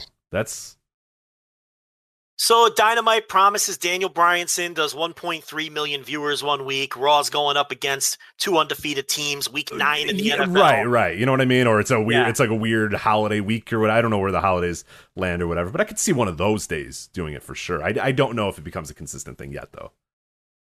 Yeah, Chiefs are playing the Packers or something, and uh, you know they Raw does 1.31 million, Dynamite does 1.34 million or so. Yeah, I I, I could see. Um, I don't know. It, it's it's they're within striking distance. It's it's so wild to say that, but I mean they really are. All right, let's uh, let's get to uh, the Paul Orndorff here. We're now an hour into the show, so yeah, I don't know what we're gonna do here, but uh, we'll fi- well, hey, you know what? We'll get down to business. We'll figure it out. But uh, anyway, I want to talk about uh, the life uh, of Paul Orndorff here as well. You promised that this might be the entire show, so who knows? We might go another two hours on Paul Orndorff. We'll see. Well, Uh, what I said was I think it would be possible to do three hours. Absolutely, absolutely, and and and you mentioned this as well of doing a deep dive about Paul Orndorff.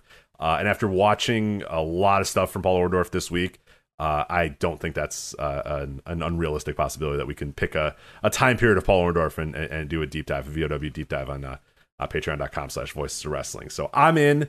Uh, I think you're probably in as well. A lot of it is accessible. A lot of it is able, you know, you can find it pretty easily. So uh, I'm definitely down because I have been watching this guy a lot this week, and, and I've always been a big, I've always been a fan of Paul Orndorff, but I really dug in deep this week, and obviously it, it sucks that it takes like someone passing away uh, for you to do that, but but man, I've come away this week just as such a huge fan of Paul Orndorff. Just love and and and a fan of pro wrestling too, because it you know you watch this Paul Orndorff Hulk Hogan thing. We just got done talking about how horrid of a show Raw is and SmackDown is or whatever, and this company was so good. They were so good, Joe. What they knew they knew how to do everything. This Hogan Orndorff thing is fucking perfect. It's so good. It's so simple. It's just fantastic pro wrestling, and all it did was sell a shit ton of tickets everywhere that they ran. It sold fucking sixty thousand tickets in Toronto, and then another thirty thousand in the next town, and thirty thousand in the next town, and thirty thousand in the next town. It sold a fucking million tickets over a week or whatever, and it's just like Jesus Christ! Like this company used to be so good at doing just the simple things. It used to be so good at pro wrestling. Joe and Paul Orndorff, very good at pro wrestling as well. So anyway, uh, Paul Orndorff uh, passed away at seventy one. Uh, and uh, yeah, I don't know. How do you want to how do you want to start this uh, discussion of uh, uh, of Orndorff? What what have you done this week when, when you heard the news of unfortunately about uh, his, his his passing? Well, before people get on your case, I don't think there was a week where they sold a million tickets. I'm, but they, I I'm being facetious, but yeah, it was. you know how people are. The- Oh, I know, that I know. that one mega- a million. It was six hundred and sixty. It was it was a hundred and um, yeah, a hundred something thousand or something. But yeah, look, he was Hulk Hogan's top drawing opponent. I think that's uh, uh, safe to say. The thing about Paul Orndorff is, and I have said this a million times over the years. You've heard me say it when we do our Hall of Fame shows and things like that um, every fall. When we do our Wrestling Observer newsletter Hall of Fame shows, and I get frustrated when people suggest borderline candidates for the Hall of Fame, or we're discussing a candidate that I don't think really has much of a case. My go to line every time is if Paul Orndorff isn't in the Hall of Fame, how can Meiko Satomura be in the Hall of Fame? Or just pick a name out of, you know, someone who's been on. How can Edge be in the Hall of Fame if if Paul Orndorff he's my line. If you can't convince me that someone had a better career than Paul Orndorff, they're not a Hall of Famer. Because he's not in and I don't think he's ever going to get in. And maybe that needs to be re-examined. And in a year where someone dies is normally when people do that. So maybe people will talk Dave into putting him back on the ballot so people can re-examine I his think he always, he always does. If I remember correctly, he always will put a guy that dies back on the ballot, just at least for that year to to to, to test the waters. So it'll be interesting. Because then people study them. Yeah, like we like just me. did. like, right? Yeah. And, and you learn more, and then maybe you will change your vote. But to me, he's always been my my measuring stick for the Hall of Fame. If your career didn't measure up to Paul Orndorff, you don't belong in a Hall of Fame. Uh, because this guy uh, had an incredible career, and I think th- the thing about Orndorff when it comes to WWF is is I think a lot of people uh, when they think of the Hogan era, which really uh, the national expansion, all of that, they they automatically think of Piper as the main antagonist of Hulk Hogan. But Piper didn't draw the money with Hogan that Orndorff did. Orndorff drew more money with with Hogan. It was Orndorff on the road every night against Hogan uh, in the sold out buildings, and it wasn't just that '86 run that people think about, which was the big one. Orndorff feuded with Hogan right out of the gate in '84. Okay, their first match in Madison Square Garden in '84 drew 26,000 a reported 26,000 fans. That's not even eight that's not even the, the the the run where he turned on Hogan, which was the big money run. He had he was drawing money with Hogan 2 years before that when he first came into the company in 84. You know, and then of course they they paired him up with Piper and all that. But um so he was very interesting. You know, Orndorff, he, he often doesn't get named for whatever reason. They talk about Hulk Hogan, they talk about Piper, Mr. T, uh, Cyndi Lauper, who, of course, uh, was enormously important uh, during that era, Randy Savage. But it's like Orndorff sometimes gets left out. And, uh, you know, that was never right. And it shouldn't be the case, you know, and, and, and, you know, with the exception you know, Hogan's in a universe of his own, but who else during that era drew the money that Orndorff did? You want to argue Randy Savage? Um, who else is there? I mean, again, you know, Piper, you want to throw him in the conversation, maybe Andre, maybe. Uh, but, you know, it was Orndorff on the road every night with Hulk Hogan, you know, popping these big houses and setting all kinds of records. And at the end of the day, he ended up drawing more money with Hulk Hogan than, than, than anybody else. So uh, from that standpoint, I don't think he gets enough credit. Um, it really bothers me when I see younger fans, fans of a certain age, or maybe newer fans who who don't understand how wrestling worked 30 years ago. I saw a comment that really bothered me on Twitter where somebody was like, "Well, how come this guy never won any titles?" yeah, and it's like, who fucking cares? I mean, it, that, it's a different era. They it, it, people didn't get turns. It wasn't everyone gets a turn you know, you it wasn't this you deserve it bullshit. It wasn't, uh, well, it's this guy's turn to hold a title. You, they put titles on you when you when you when you had the ability to draw money, and he didn't need the title to draw money because Hogan was the champion, and he drew all that money with Hogan. He didn't need a belt. It's like the Jake Roberts thing. You know, Jake Roberts never needed a title to draw didn't want money. a title. Didn't want a title. he didn't want it. He has mentioned on times. He's I don't want to carry that shit around. I'm good. you know, you know, it's like you know, he never won any titles. Who cares? I mean, geez, you know, it's it's, it's like eh, the guy drew money from the day he came in the company till just about, you know, he kind of petered out towards the end in '87 after the second face turn. But you know, and look, and in in another, you know, it's a shame because he could have been a world champion, but he had Hulk Hogan and Ric Flair blocking him at every turn. You know, that's that's some stiff competition. I mean, you know, these are two of the greatest uh, money drawing world champions of all time, and these were his world championship opponents you know? So I guess it's a, a, good time to rewind it back. I mean, you know, he starts in Florida, and I haven't seen a ton of that stuff. Florida, especially in that era, is a big blind spot for me. We had somebody um, link us to a YouTube page. I've not looked at it yet, though. Have you? Have didn't you have a ton of Florida. Yeah, didn't have a ton of Florida. Okay. Um, you know, and then he ends up in Mid Atlantic, and that's where he has the tag team with Snuka, and they hold those titles. Producer, help us out. Um, probably a, ha- a couple, a handful of times, if not uh, they definitely had some prominent runs, Snuka and Orndorff with those Mid Atlantic tag team titles, probably around 1978, 1979 is what I'm talking here. And that's when Orndorff also had his first batch of matches against Ric Flair. He would have more matches against Flair in 82, 83 when he left Mid South and went to Georgia, but he also had some Flair matches in those days as well. Uh, how many tag title reigns did he have? With so it looks like actually only one. I'm pretty surprised. Okay. I thought it was multiple ones as well. He he ends up, you know, he does southeastern tag titles with Dick Slater, the mid south titles with with DiBiase. But as far as the one, it's, it's about a mid Atlantic. Yeah, it's just it's just with Snuka, and that's in late, uh, actually December. Yeah, late December 1978 to uh, April 1979. So not a super super long one either. So no, but a famous tag team with in, in a tag team territory. Right. Mm-hmm. So you know, as his mid Atlantic run then he ends up in Mid South around 80, 81, and uh, pretty much always in the top mix. He came in, I don't know if he came in as a baby face, but he was a baby face uh, for a long stretch there as they, as they built him up. And what happened was in his first big memorable angle, they did a deal where he allegedly overslept and Jake Roberts took his place in the title match and ended up winning the title, the North American title and that was the impetus for Orn, for Orndorff turning heel uh, because he felt he got screwed in that scenario when he uh, slept in and missed his title shot. And then he ended up in a long feud with Ted DiBiase. It was Paul Orndorff and Bob Roop. Yep. I was watching. Was Ted, I was watching some stuff from that. Uh, if you go on it's YouTube, all on the network. It's yeah, yeah, it's all on the network, and there's a bunch of stuff on on YouTube from that as well. But yeah, the network. Uh, whether you're a uh, an Australia slash uh, Doxland, where, where, are you from again in, in I'm from Docksland, UK. Doxland, UK, and I'm from us. I think Melbourne, Australia. McDonald's in Melbourne, Australia. So, uh, voicesofwrestling.com slash express if you uh, still want to live uh, outside. But Peacock has started uploading some of the stuff, and that Mid South stuff, I think they uploaded pretty much all of 81 through, what was it, 84? Uh, I think is on Peacock, Peacock- now. Peacock just did a huge Mid South dump just in time to check this stuff out if you're not on a VPN. But definitely get the VPN. Yeah, voicesofwrestling.com slash express. Make sure you do that instead. I mean, the old the old network is so good. I mean, I I great. dabbled I dabbled with the Peacock version. I it fucking sucks. I don't.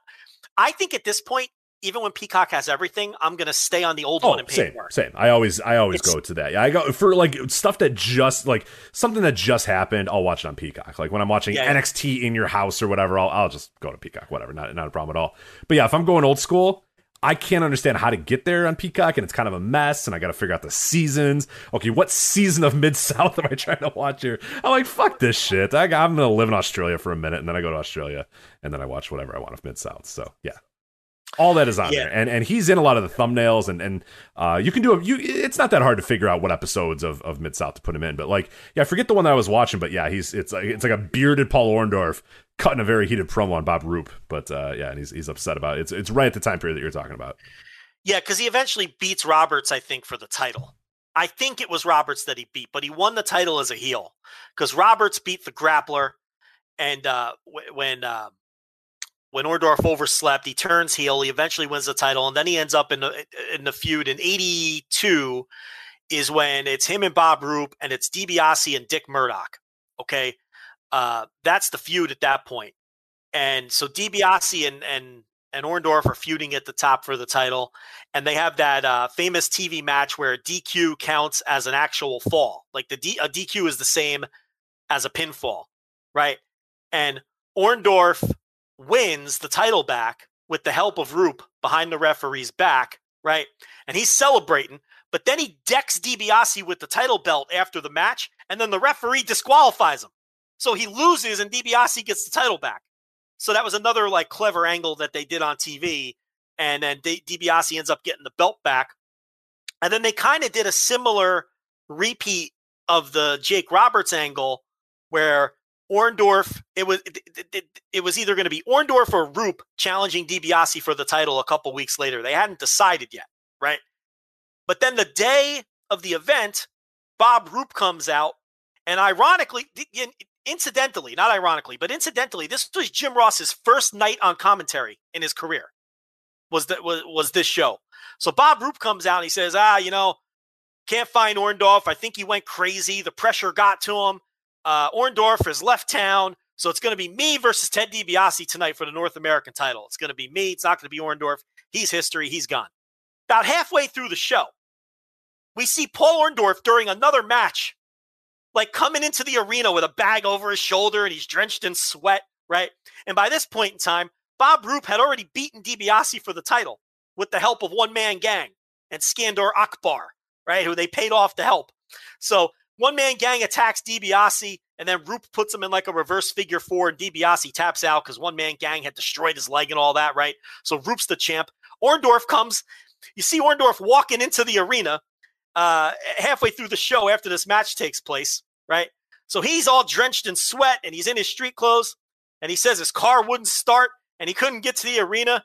And uh, he, he found out that Bob Roop was in the back bragging everybody that he had outsmarted him and everything. And while Bob Roop was taking a shower, he went through Bob Roop's bags and he found his car keys Yeah, and he goes in his pocket and he's like, and I found this, like some fucking, uh, uh, some kind of, uh, I don't know, uh, hose or something from the car that Bob Roop ripped off of his vehicle. So he goes, I jogged six miles to get to the arena. And Bob Roop, you're going to pay. So that was Bob Roop turning on Orndorff and uh, slipping himself into the title match. And and what's great about that promo, and I, did you watch the promo? I, I did. Yeah, yeah. That's that's one. So of what's ones I saw. great about it is Orndorff admits that he paid off Akbar and One Man Gang. He admits that. Yeah. Oh yeah. He's like, he's like, he's like, uh, Roop did what I would have done. You know, we paid off. Uh, we we had a whole plan. You know, we paid off One Man Gang and Akbar, but that was my title match. Like he he makes no bones that he was going to do the same nefarious thing that Bob Roop was going to do. But Bob Roop fucked with his car, made sure he couldn't get to the arena, and then he won the title from uh, from from DiBiase instead of Orndorff. So Orndorff then chases Roop for a while for a couple months, but ends up never winning the title again and leaving the territory. But he was always in that top mix in Mid South. And he had those two very memorable angles. The one where he overslept and Jake Roberts took his spot, and then the one where Bob Roop fucked with his car and he had to jog to the arena. And took his hose out of his car. Took the, yeah, took the and then- serpentine belt out of his car so he couldn't Yeah, start or something. belt- he takes a belt out of his pocket and he goes, "A car can't start without this," and he holds it up. And Which Joe Lanza and Rich Kraetsch do not know what that part is and go, oh, okay, well, sounds good enough to us. Yeah, I'm sure it's a. Yeah, We don't know So, uh, cars. Yeah, we don't know. Yeah, I would have been the same. You know, if this would have been 19, uh, 2021 instead of 1982, you know, he would have been able to take an Uber to the arena and he would have made it in time. But this is 1982, and I like the added touch of like making sure that his golf shirt was wet to imply that he was on this sweaty jog to the arena because he couldn't uh because he couldn't get a ride. You know, it's just like those small details. And uh yeah, that just also happened to be Jim Ross's first night on commentary. So And he looks like a, he's like 14 years old, too. He's like, ah, how's it going? Yes, it's Jim Ross. And it's just like, oh my God, he's so young. Yeah, and it's like 19, it was it 1982, right? And I'm just like, 82, my yeah. God, how young. How, this guy's been doing commentary for so long. 1982. I wasn't born yet. I wasn't even a, wasn't even a flicker in the eye. You know what I mean? I was, was many, many years until I'd be born. So, Yeah. So then he, uh, like I said, he feuded with Bob Roop on the road. They did a bunch of. Uh, um, I'm almost positive they did a title match in the Superdome, but it may not have been the main event because by then Junkyard Dog had come in, and um, but but I know that Roop and Orndorff had a uh, a title match in the Superdome. Um, I'm trying to look at it. Are you on the page already? Maybe you uh, I can, I can get it. So you- you're looking for Superdome? Between Look two? up 82, Orndorff's 82, and I think he faced Roop in the Superdome, but I don't think it was the main event because this is where they were. Um, there were Junkyard Dog was in by then. I'm sure he um, was in the main event mix. Maybe um, So your main event was Mr. Olympia and Junkyard Dog versus the Samoans. So yeah, Dog got it, but there's semi-main event for them for for Roop and Orndorff. It looks like the actual match was because it was a lights out match, uh, the the main event. oh, the tag was on lights out. yeah, yeah, but it, Yeah. they went 18 minutes in the semi-main. So so for all intents and purposes, the the, the main. Who did event, Ernie so. Ladd face on that? Ernie Ladd faced the assassin and beat him by countout. Did they bring in anyone from out from around the country? Uh, Andre was there. Uh, he was in a match. Uh, I'm trying to think of who else wasn't local. What would Andre do on that show? Uh, he uh, teamed with Dick Murdoch, and they went against Harley Race and the One Man Gang. That's a Oh, they brought in Harley Race. that's a hell of a hell of a tilt there. Right, yeah, so went we- 15 minutes uh, DQ finish for Harley Race and One Man Gang. So this didn't really have a clear cut main, but so Roop and Orndorff was the title match though for sure, yes, And yeah, it, was the, it was the lone title match on the show. and that was probably their blow off. They may have done the loop after that, but because he was off to Georgia, uh, pretty Orndorff was Yeah, Mhm. soon after, and he never won the title. He never got it back from Roop.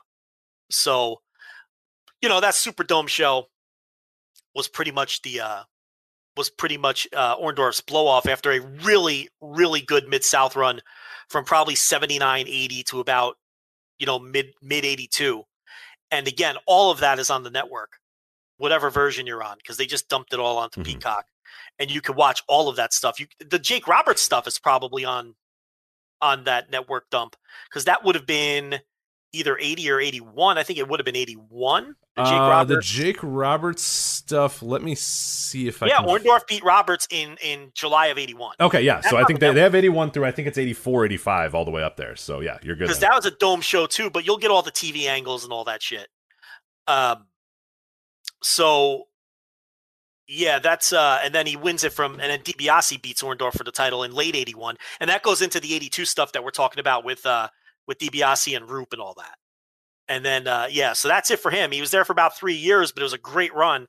So as you can see long before he got to WWF this guy's a headliner. I mean he's working important matches in the Superdome um, for Mid South, and before that, in Mid Atlantic, he's you know he's. I wonder how many Ric Flair matches he had, um, in that '79 run in Mid Atlantic. I mean, I know he had a bunch once he got to Georgia, but I'm sure he wrestled Ric Flair, um, more than a handful of times during that Mid Atlantic run before he even got to, uh, uh, Mid South. So, uh, this guy was a headliner years before the Hogan stuff, and I don't know if a lot of people know that. So he leaves Mid South. He goes to Georgia. He wins the North American title, not the North American title, it's the national title. The national title, at least. I know I'm going to be right this time. All right, I know let's see. Hold on. So what, what number you got? Before you blur it out, think about it, and then I'll uh, I'll let you know. Well, I don't know the exact, but at least Okay. three or four times. I mean, he had to have held Uh, national title four times, four time national champion during national that run. Uh, During during, that yeah, until eighty three. Until eighty three. Yeah. I think that's the only time. Well, he may have been in Georgia early in his career too. Yeah. but- uh, um, yeah. There's one I think. National heavyweight. Yeah, I think I think you're right. and these are as a young wrestler though. This was Right, his right, right. this was his big run in Georgia, and this is where he had all those sixty minute draws with Ric Flair. Right. Oh no, I'm sorry. They were all in 82, 82 and 83. So Okay, so he was never in Georgia before. No, yeah. There- Okay. No, I, I think he he was in, but I don't know if he won the titles uh, in there before. This oh yeah, all- The, oh no. The, okay, yeah. The title runs were all in 82, 83. That I know for sure.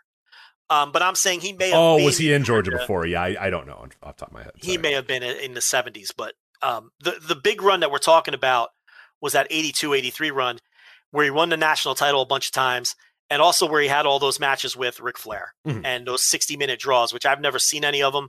Um, I don't know if any of them are on tape at this point. Um, I'd love to check one out. I'm interested in it now, but um, you know, he wrestled Flair all over the place, and yeah, it just goes to show. I mean, this guy, everywhere he went, and this is why I always talk about to this day. If you can get over everywhere, you can get over anywhere. You know what I mean? And, and, and that really relates to today too, where you see these guys go to Japan or the Indies or wherever, and everywhere they go, they eventually get to the top of the card. Samoa Joe's a great example. He got over obviously in Impact. In Impact and ROH, he was the top guy. He goes to Noah and he eventually gets to the top and gets a GHC title match with Misawa. Everywhere Samoa Joe went, he eventually ascended to the main event or became the ace of the company. So it stood to reason that at some point in WWE, he was gonna he he- he's it's like you always say the cream's gonna rise. You know, and he ended up being a main eventer in WWE and NXT, and then uh, uh, later on having title programs in on the main roster. It's the same theory. Paul Orndorff had gotten over everywhere he went in his career long before he got to WWF. So you know, it's just some some guys are just their stars, and this guy was a star everywhere. You know, and he leaves Georgia in uh, late '83, and, and a lot of people because it's been marketed and presented that way. The night Hulk Hogan won the world title from the Iron Sheik, Paul, Paul Orndorff wrestled Sal Bellomo on that Madison Square Garden show, Salvatore Bellomo, and that you know, and he's he's led to the ring by Roddy Piper, and um, a lot of people think that's his WWF debut, but it's not. He was there in late 1983. They brought him in for uh, either the November or December, or both actually, um, television tapings. Now he wasn't paired with Piper. He didn't have a manager at all. He did work heel. Um, the Monsoon Classic page has one of his very first matches against Ken Jugan, the jobber Oh, Ken my. Jugan. And that's on the Monsoon Classic page if you want to check it out. It's like a three minute match against Ken Jugan. Um, it was either his first or second match that aired on TV in in November or December of '83, and it's it, it's it's so great, Rich, because he beats the jobber, and then Freddie Blassie comes down to ringside, like clapping his hands and pointing, like ah, I want to get my hands on this guy, like like I need to bring this guy into my stable. This guy's money, you know. And Orndorff's like pointing back at him, but it's like they're telling what they're telling you is he's in demand. This is Yeah, a new star Right, in right, right, town right. and all the heel managers, you know, want to get their claws the easiest story, guy. and they did it a thousand times. They're worth every single time. So Yeah, but they really slow played it because I think the idea was we're going to bring this guy in, okay? We're going to ice him a bit. We're not going to push him real hard until we get that title on Hogan. Because like I said, it was either Hogan's first or second MSG main event after he beat the Iron Sheik. That and that was against Orndorff because they brought Orndorff on that, that MSG show. It's the first time they paired him with Piper, at least on tape. I don't know if he did some uh, non-televised house shows being managed by Piper. Because remember, Rich, I know you know this. The listeners might not. When McMahon brought in Piper, he didn't have he didn't think Piper was going to wrestle for really him. want him as a manager, manager, announcer guy. Yeah, Yeah, because of his mouth. Right. And it's crazy, but he thought Piper was too small. Mhm. Piper's taller than Orndorff. Piper's not like a small guy. And that just goes to show what McMahon valued in those days. Like, even though Piper was probably six one, how tall was Piper? Six one, six two. He wasn't a short I'd say guy. probably six two. I mean, yeah, he, he certainly wouldn't be out of place. You know, he'd be pretty big in, in, in today's wrestling world. I think I want to say six one, six two, somewhere in that range. yeah, Orndorff was like 5'10", 5'11", but Orndorff was built like a yeah, brick th- yeah, exactly. I was gonna say a fucking monster. so, and Roddy was Roddy was in shape, but yeah, he was just kind of you know just in, Yeah. in shape, a normal in shape guy, not really a you know monster or anything like that. So And McMahon saw him as a manager. So he pairs him with Orndorff. He beats Sal Bellomo on that show on the Hogan undercard. Now, I don't know if that match went on before or after Hogan because I think the Hogan match went on in the middle of the show. yeah, I think that was one of those middle of the show main events they would do at MSG all the time. So yeah, I, I- I don't know for sure. I, I can find that out if you want, but I'm I'm almost positive it was in the middle of the show. And the reason they would do that in MSG and some of the other bigger buildings, they would do that in Philly. Um, I don't know if they did it in Boston on a regular basis, but in some of the bigger buildings, they would do the main event in the middle of the show before the intermission, because then they would announce the following month's main event once they knew the you know once the result was in for this right, month's right, right. event. It was it was third from the top. They they had uh, Jimmy Snuka and Rene Goulet, uh, and then uh, Andre the Giant, Rocky Johnson, and Tony Atlas defeated the Wild Samoans. A lot of Wild Samoans here in the main events, uh, as we've Yeah. said here. But uh, yeah, so it was the third match from the top. But uh, like you said, you'd see that incredible thing, and they'd say, "Hey, we're coming back here in March, you know, in April, you know, and, and go get your, yeah, we're coming back next week, and the match is going to be Hulk Hogan versus da da da da or whatever." So everybody runs and go gets their tickets and stuff. So Right. Everyone buy their tickets at intermission for the following month's main event. So um, that was when, see, so that tells me that they brought in Orndorff knowing full well he was going to get the mega push, but 84, but 83 was too soon. They waited for Hogan to win the title, and that's when they lit the fire under Orndorff, paired him right, with right, Piper. right, yeah. And then from there, the rest is history because, like I said, he faces Hogan on an MSG show. I want to say it's got to be February or March. Um, you'll probably get to it before I do, but let me see if I could find. Okay, so it was the Hogan wins the title on January 23rd, so it had to be after that. It was February 20th. Hogan Orndorff. So the next month in MSG, right off the bat, he's Hogan's first opponent, just like I remembered. And that drew 26,000 fans. 1984.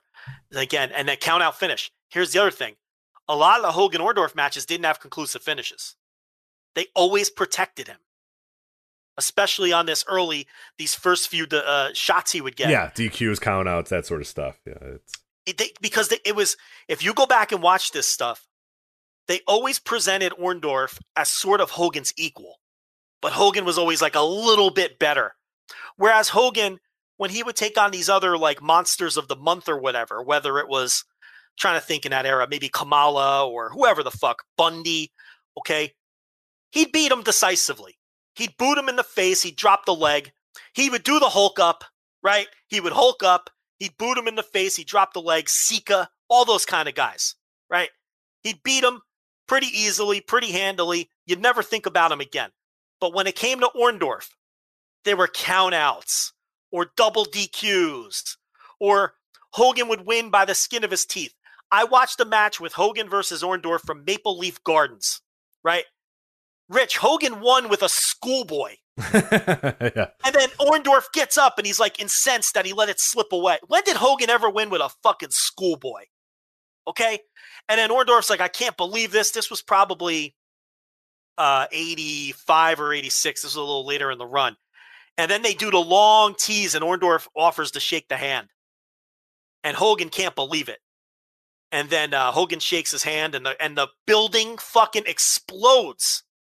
I don't think people realize that had Hogan not been around, Orndorff could have been a huge babyface in this company at this time. He really could have been. And then he was, because then they, they did he did the turn. Actually, I'm getting ahead of myself. So, you know, so he has those first few matches in 84 with Hogan. They all draw even then, and I don't think there's enough credit. I mean, they wrestled everywhere. I'm looking at it now. The 84, Baltimore, uh, Cap Center, Landover, Maryland. Big buildings. These weren't like the uh the uh the B or C buildings. This was Hogan, and these were the top buildings. And this is 1984. This is before WrestleMania 1. So this all builds through 84. And then, of course, in 85, you have the war to settle the score. Yeah, you know, MTV, Cyndi Lauper, and they build to WrestleMania 1, the tag match, Hogan and Mr. T versus Orndorff and Piper. And uh, of course, uh, Hogan and Mr. T win that. And the storyline from there is Piper and Bob Orton blame Paul Orndorff for the loss. Yeah. And to be fair, he, he didn't help. Uh, I watched that for uh, the WrestleMania randomizer, and he, he, certainly did not help. Yeah, he. Uh, I, I, think it was more Orton, more Bob Orton's fault for uh, you know his misplaced uh, Kane uh, or his misplaced uh, uh, cast strike, but uh, yeah, Orndorff did not help out as well. It was it was a total team breakdown. But yeah, so he blames him for the loss. And on the first Saturday night's main event, that's when uh, Piper he has the in ring Piper's Pit with Orndorff and uh, that's when they do the big angle and have uh, Piper and Orndorff split. Um, and then from there, that takes that's in what uh, eighty, maybe May of eighty five now, where we're at. Right, correct. So I think that's when they aired the first Saturday Night's main event. So um, at this point in eighty five, he now Orndorff and Piper are now feuding on the house shows. Uh, he, he, it's Piper and Orton. He wrestles Orton a lot on the house shows, but he wrestles Piper in the main event a lot on the house shows. So even when Orndorff had turned and Hogan was, you know, and, and separated from Hogan, Orndorff is still working main events. I mean, if you look at his 1985, he's working house show main events in Boston Garden and uh, all these big buildings with against Piper on top, uh, coming off of the angle that they did on Saturday Night's main event, and you've got some Bob Orton sprinkled in, mm-hmm, mm-hmm. and and of course they did the uh, in the Northeast they did the big thing. They did the big angle where um, where Piper got into a feud with Sammartino, and then that bled into tag matches where Sammartino and Orndorff would face Orton and Piper. So they had a lot of different direct. Now Sammartino wouldn't go like all over the country. He would just wrestle in the Northeast at that point. So in the Northeast, you would get Sammartino and Orndorff versus Orton and Piper, and then everywhere else in the country, you would get Orndorff against Piper on maybe not even just the B shows on the B loop though, because they, you know, like I said, they did the Orton Piper match in in places like Boston Garden too, and, and bigger buildings as yeah, well. Yeah, I'm looking at the sports arena. So, it looks like they one at the LA Sports Arena and stuff. So yeah, we're not talking little podunk. That, you know, like you said on the Thursday tier reviews, not in Sheboygan. Like they were they were they were made shows in big places. Yeah, now the Orton matches may have been in some of the smaller buildings, or they may have been underneath a Hogan title match or something. Yeah, like I, am looking at some of the Rosemont Horizon Chicago ones, and it's Orndorff versus you know Orton, and then the main event is Hogan versus Adrian Adonis, or Hogan versus Brutus Beefcake, or something like that. So they're still getting right. Hogan on top, but yeah, they're, they're they're right there. So the point here is, even after he turned, he was in money programs, you know, with uh, with Piper. So um, that takes us to the build for WrestleMania 2 in 86. And Orndorff's still a face at this point. And this is when they do the big angle on Saturday night's main event where Muraco and Bundy, where Hogan has the match against Muraco. And, uh, you know, Heenan offers to manage Muraco for a night, and then Bundy makes the attack. And there's your WrestleMania 2 main event. So then Orndorff kind of splinters off into a feud on the house shows with Muraco. I don't think a lot of those main evented. That was just coming off um, I think that's who he wrestled at WrestleMania 2 also. He wrestled Muraco at WrestleMania 2. See, I don't even remember, but yeah, you're probably right. Yeah. He, yeah, he wrestled Muraco at WrestleMania 2, and that really wasn't a featured match either. That was in the Long Island. I think that was in the Nassau um, part of the show. Oh, right. Yeah, yeah, yeah. With Mr. T and Piper. So um, that's really, this is the first time he's not in the main event since 83 when he's working with Muraco. And this is also now they're ramping up the Hogan Orndorff story. They're teaming more on the road. They're teaming on uh, TV. And then come, and this is why I'm saying, Rich, all of this was planned. And I think we should deep dive Orndorff's WWF Let's do it. Yeah, uh, let's do it sometime. Because I, I watched a lot of this today and I'm excited to watch more of it for sure. So we get past WrestleMania 2, and now we're really ramping up. I think they had this they saw how popular Orndorff was as a heel facing Hogan in 84. They saw how popular he was in 85 post turn on the road with Piper. And uh, they, I think this was deliberate. They're like, okay, we're going to turn this guy face for a year. and then we're going to have him turn on Hogan, and he's going to be a big opponent for Hogan in uh, '86 after we get past WrestleMania, and that's exactly how it played out. So Hogan gets past Bundy, and this is when the Hogan Orndorff story story kicks into gear. So Orndorff goes on the flower shop. I cannot find this clip. I looked, I looked, I looked, I looked, I looked as much as I can. I cannot find it either. If anybody knows where this is, please let us know. We, we would love to watch it because I, I kept finding the other clip that we're going to talk about in the flower shop, and I'd, I'd get through a few minutes, I'd say, "Oh, is this it?" and then it would never be it, and I was always just so disappointed. So, So remember, he's the number two babyface at this point, easily in the company. So he goes on the flower shop, and Adonis is needling him. He's like, Hulk Hogan's not your friend. You're not as close as you think you are. You guys had all those wars. He doesn't care about you. And Orndorff's like, uh, he is my friend. You know, we're, Right, you know, right, we're- right. and, and, and then Adonis is like, well, why don't you prove it? So Orndorff says, I'll call him right now. So he calls him on the phone. And he says, I want to talk to Hulk Hogan. And whoever answered the phone, like Blue Orndorff, hey, he's like, ah, Hogan's working out. And Hogan blows him off. Like, Hogan's working out. He don't want to come to the phone right now. And then Adonis is like, I told you. This guy doesn't care about you. You're not friends with Hulk Hogan. And you can see Orndorff seething. He's been embarrassed. yeah, yeah, he got he got called out, he got challenged. He said, "Oh, he's your friend. Call him right now," and he did. He didn't answer the phone. He didn't. Yeah, and he's like, maybe he's not my friend. Right. So Hogan and Orndorff have a tag team match against the Moondogs on TV. And uh, Orndorff's begging to tag in, and he takes the tag, and he gets into trouble, but he won't tag out. And eventually, he does win the match by himself. But it was very clear he didn't want anything to do. He didn't want any help from Hogan.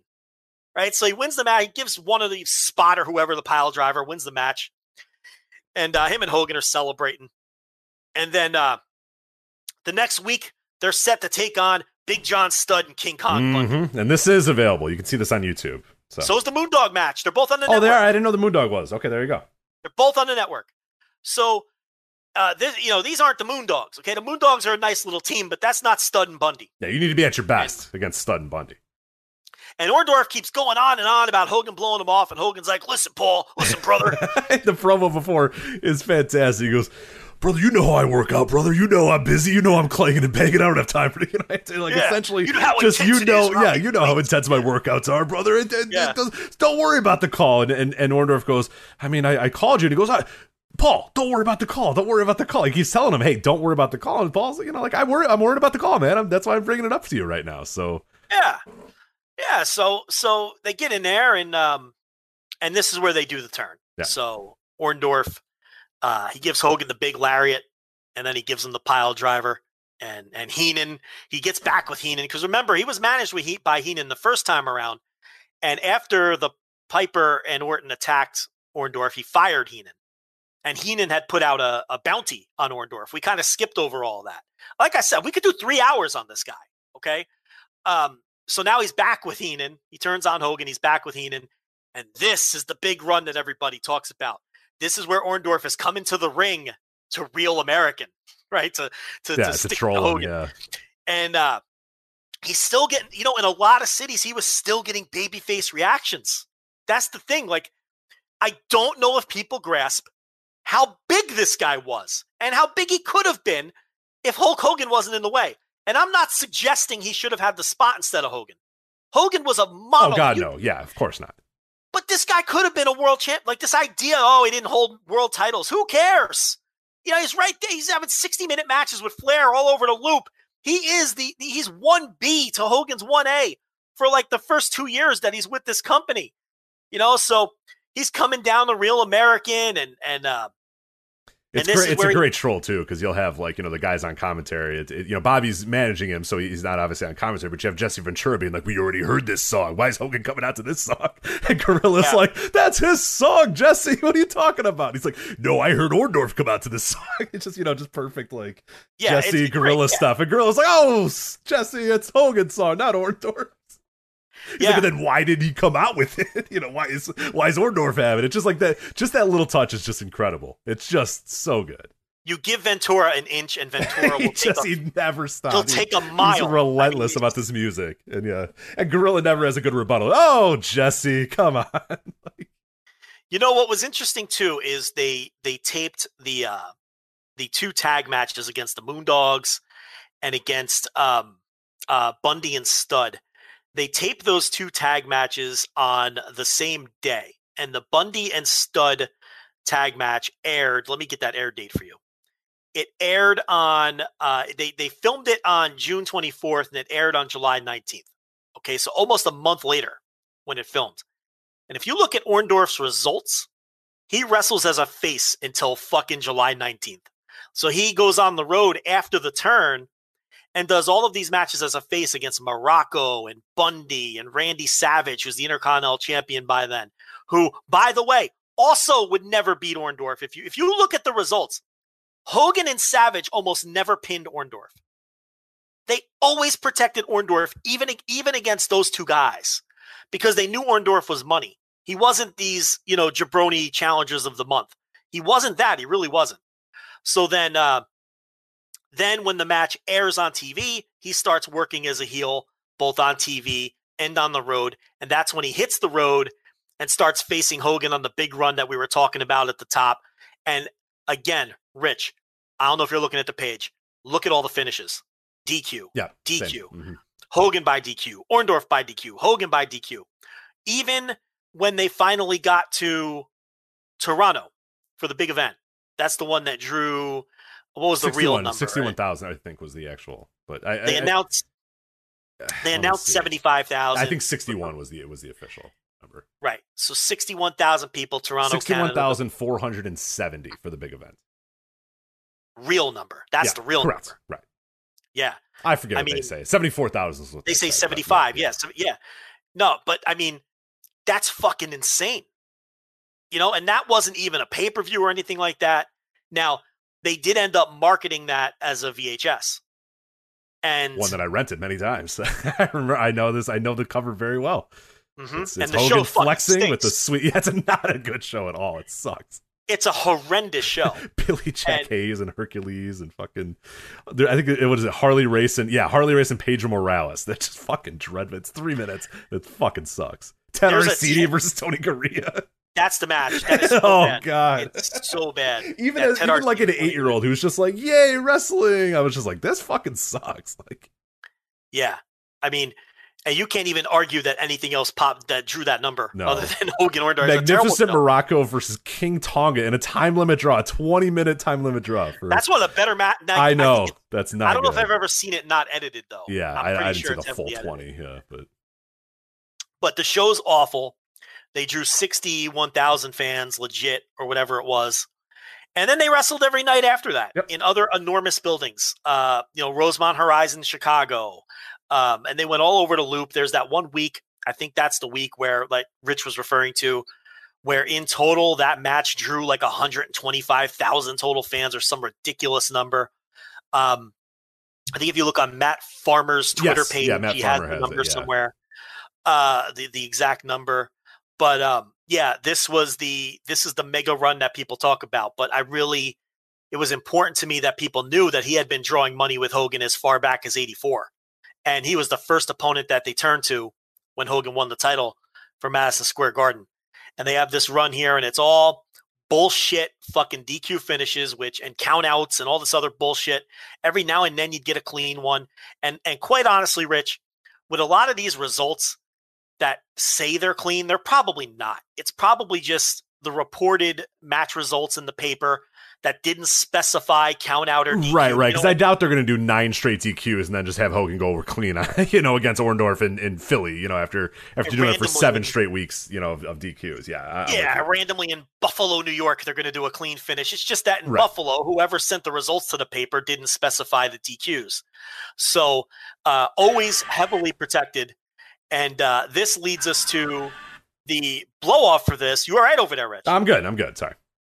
this leads us to the blow off to the feud because this took us through the entire second half of 86 and then they do the match on saturday night's main event which was taped in december of 86 but didn't air until january of 87 and this is one of the most famous matches of the era now what they would do with saturday night's main event in those days is hogan would do a house show feud with somebody and then when that feud started to run out of gas and stop drawing money they would do the blow off match on Saturday night's main event because the theory was okay, We made all the money we could off of Hogan versus, I don't know, Terry Funk or Harley Race or whoever he's wrestled over the years on Saturday Night's main event.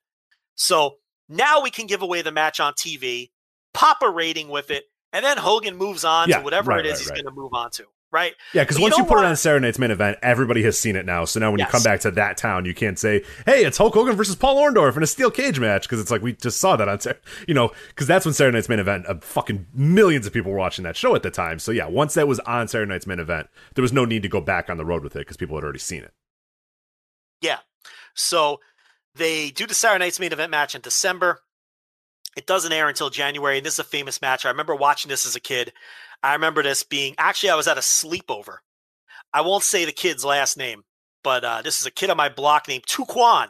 Not Tupac, Tuquan. And uh, he was a big wrestling fan. And whenever Saturday Night's main event came around, we would sleep over each other's house. You know what I mean? Yeah, like yeah. we'd take turn. So I remember watching this with him. And of course, we had the VHS popped in. You know, we had, you know, of course, we're recording it. Oh, gotta, gotta. You get Saturday night's main event in those days, or any wrestling for that matter, you record it and then you watch the fuck out of it every day of your life until the next Saturday night's main event. So I remember this was where they did both guys dropping off of the cage to the floor at the exact same time, right? Quote unquote, exact same time. Even though if you look at it, they make sure that Hogan's foot hits that floor Yeah, a one thousandth of a second before Orndorff's, you know, which Ventura disputes and and of course, you know, McMahon on the other side. So they call it a draw. But me and my friend Tuquan, we must have rewound that fucking tape until three in the morning, watching that over and over and over as like eight year olds, breaking this down like the fucking Zapruder film, trying to figure out whose feet hit the floor first. And of course, at that age, I was already a smark, and so was he. My whole block hated Hulk Hogan. Okay, so we're rooting for Orndorff. We love Orndorff at this time. So, you know, we're trying to make a case that Orndorff's feet hit first and he got screwed because, of course, they restart the match. And then they do, you know, Heenan gets involved and then um, they do the whole thing. And then Hogan eventually uh, wins the match. So, but that's a very famous match. That I would say is one of the five most famous matches of that. oh for sure. Uh, and Yeah, definitely, and and one that a lot of people remember. I mean, we when we made the tweet, uh, and you know, uh, said that Orndorff, and I think we were one of the first people that were saying it because I know our, our mentions just blew up with people. And, one of the things we're getting from a lot of people that we don't follow, a lot of like you know blue check marks, people in the sports world, people in that it was everybody going, I remember the cage match versus Hogan. So that like an indelible mark on on on wrestling fans of a certain era. Was that match? I mean that that one in our quote tweets would just constantly got brought up with people saying, "Oh yeah, I remember a steel cage match with Hogan. That was incredible." Like that sort of stuff. Or I'll never forget when he turned on Hogan. They had the cage match. I mean that that that is the moment right now. That that is the peak of Orndorff. Is that turn up to that steel cage match is is, is really it.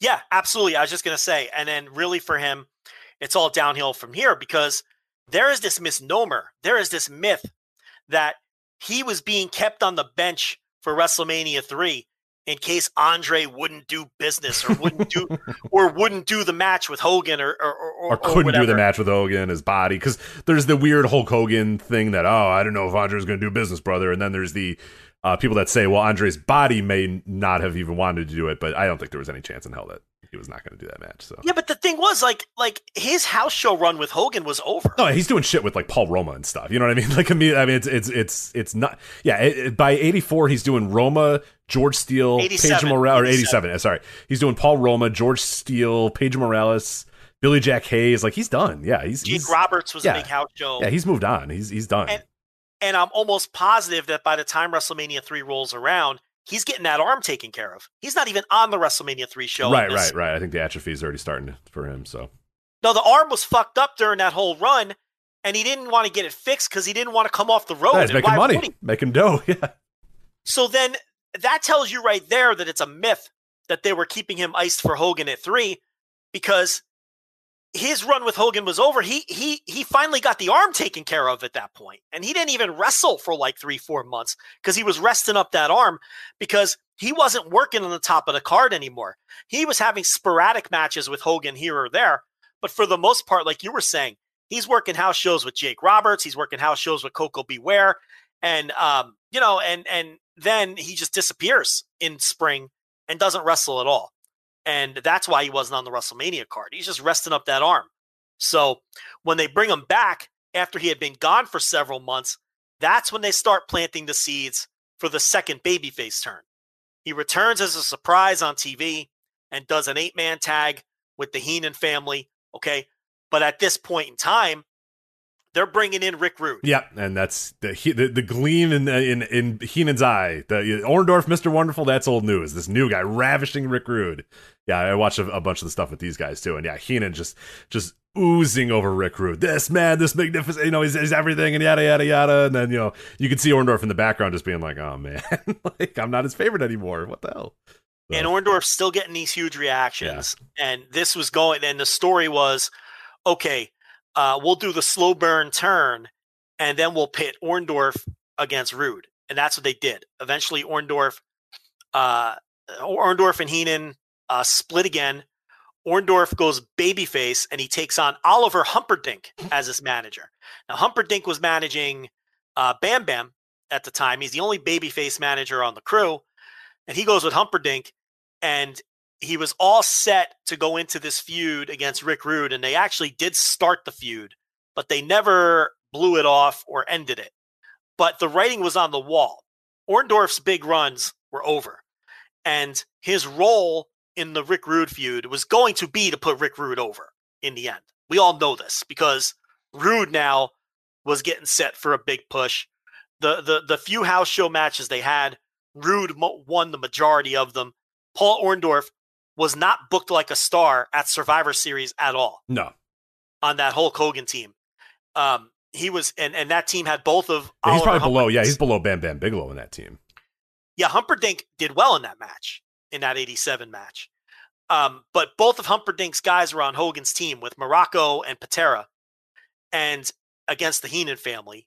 Uh, Rick Rude, Andre, Bundy, uh, One Man Gang. Oh, I know you know this. I know it.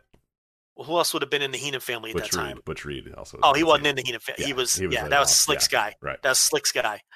Um, yeah, but Reed was feuding with Muraco, so that's the tie-in Right. there.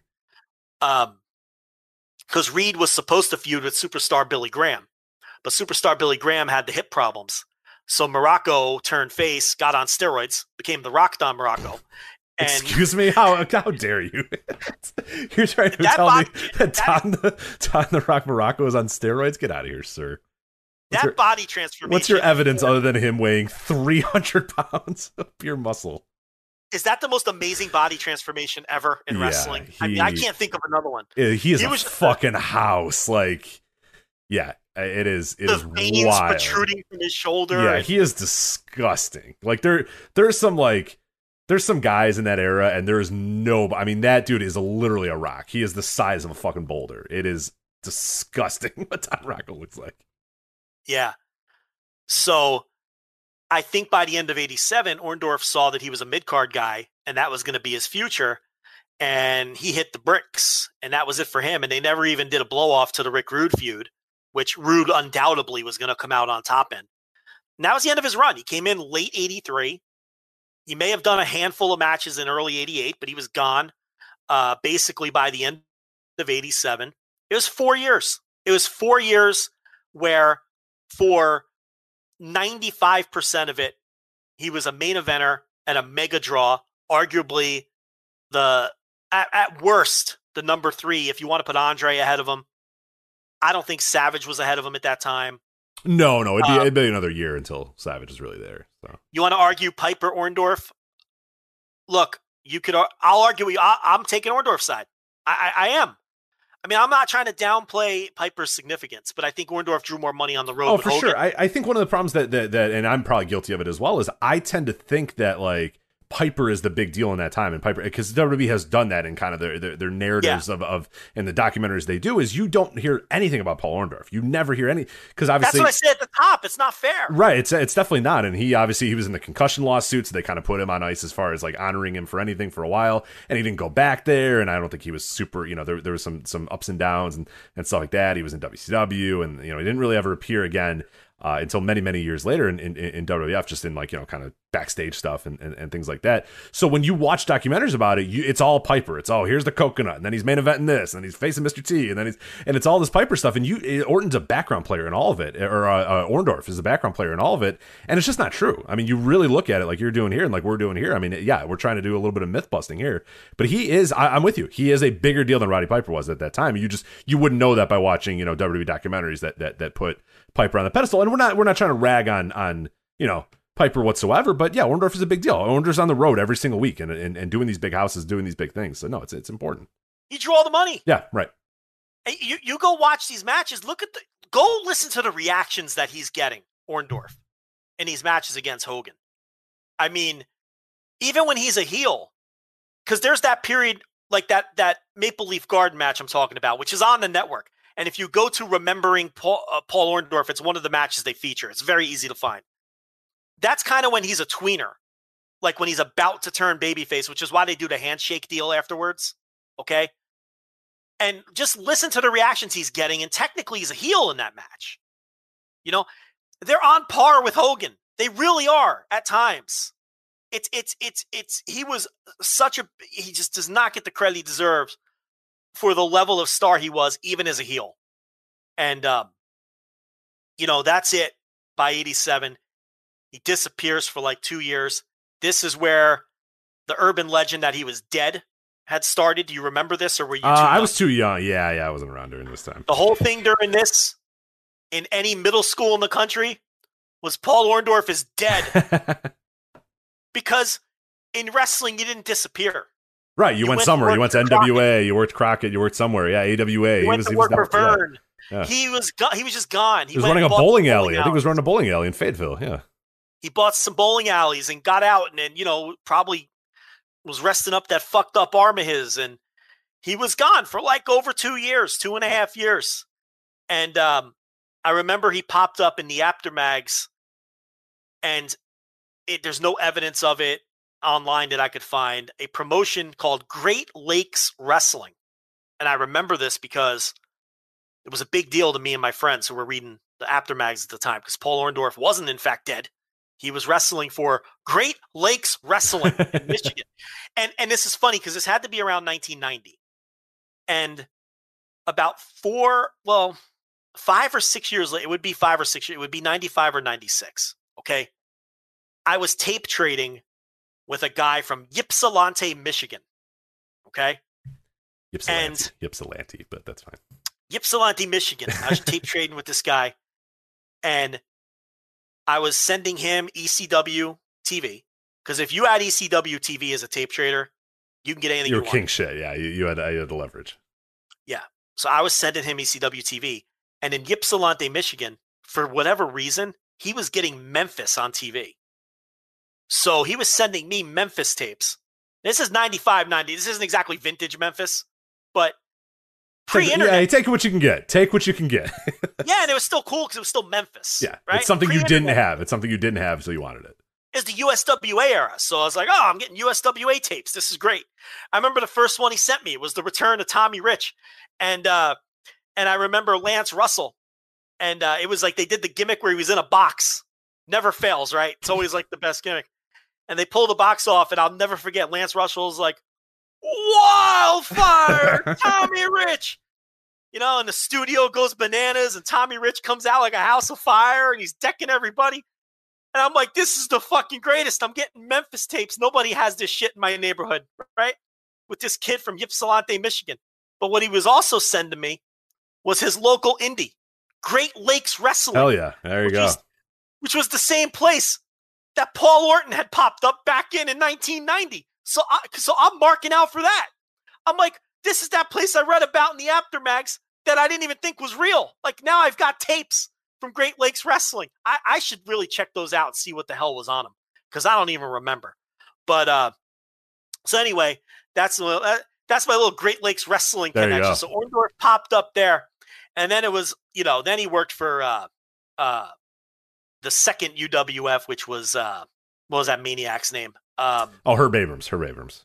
Yeah, he worked for the Herb Abrams UWF, he was one of those guys, and then uh, eventually, obviously, well, he had that first run with WCW. Very quick, 90. yeah. That 1990 run, uh, a Great American Bash. I remember for sure he was he was in, but yeah, very very quick early uh, 1990 run. but significant because he was a baby face with the dudes with attitudes, Yep. hmm which was Sting and Paul Orndorff, Junkyard Dog, Rocky King, the forgotten your boy Rocky King, yeah, Luger, uh, Steiners were in there too. I think, ah, kinds of guys, sort of. Yeah. Rocky King. Yeah, they were all feuding with yeah the big baby face stable. El Gigante been oh yeah, yeah, of course, attitude, of course. um, or at least adjacent to the group. I think he was a full on dude. He may have been, yeah. Uh, would Cage Match have that under their Uh, entourage? who was the dudes with attitude? Yeah, let me let me see who the Yeah. official uh, what they consider their uh, their full dudes with attitudes. Uh, they have El Gigante, Lex Luger, Paul Orndorff, Rick Steiner, Scott Steiner, Sting, and the Junkyard Dog. They do not include go. Rocky King there. So again, your Rocky King eraser, Oh, eraser this- start continues here. So this is bullshit. yeah, Rocky King, he was a dude. He was absolutely a dude. he was, he was in the group. He was a thousand percent a dude with attitude. Rocky King. Um, so that that's annoying, but yeah. So he had that first WCW run in '90 as a babyface, and then uh, then he had the Smoky Mountain run, which look, it wasn't a lot of total matches. Um, maybe definitely under 100, maybe under 50. But uh, he did have the Smoky Mountain run, and and unfortunately, I don't think that's an era of Smoky that's on the network.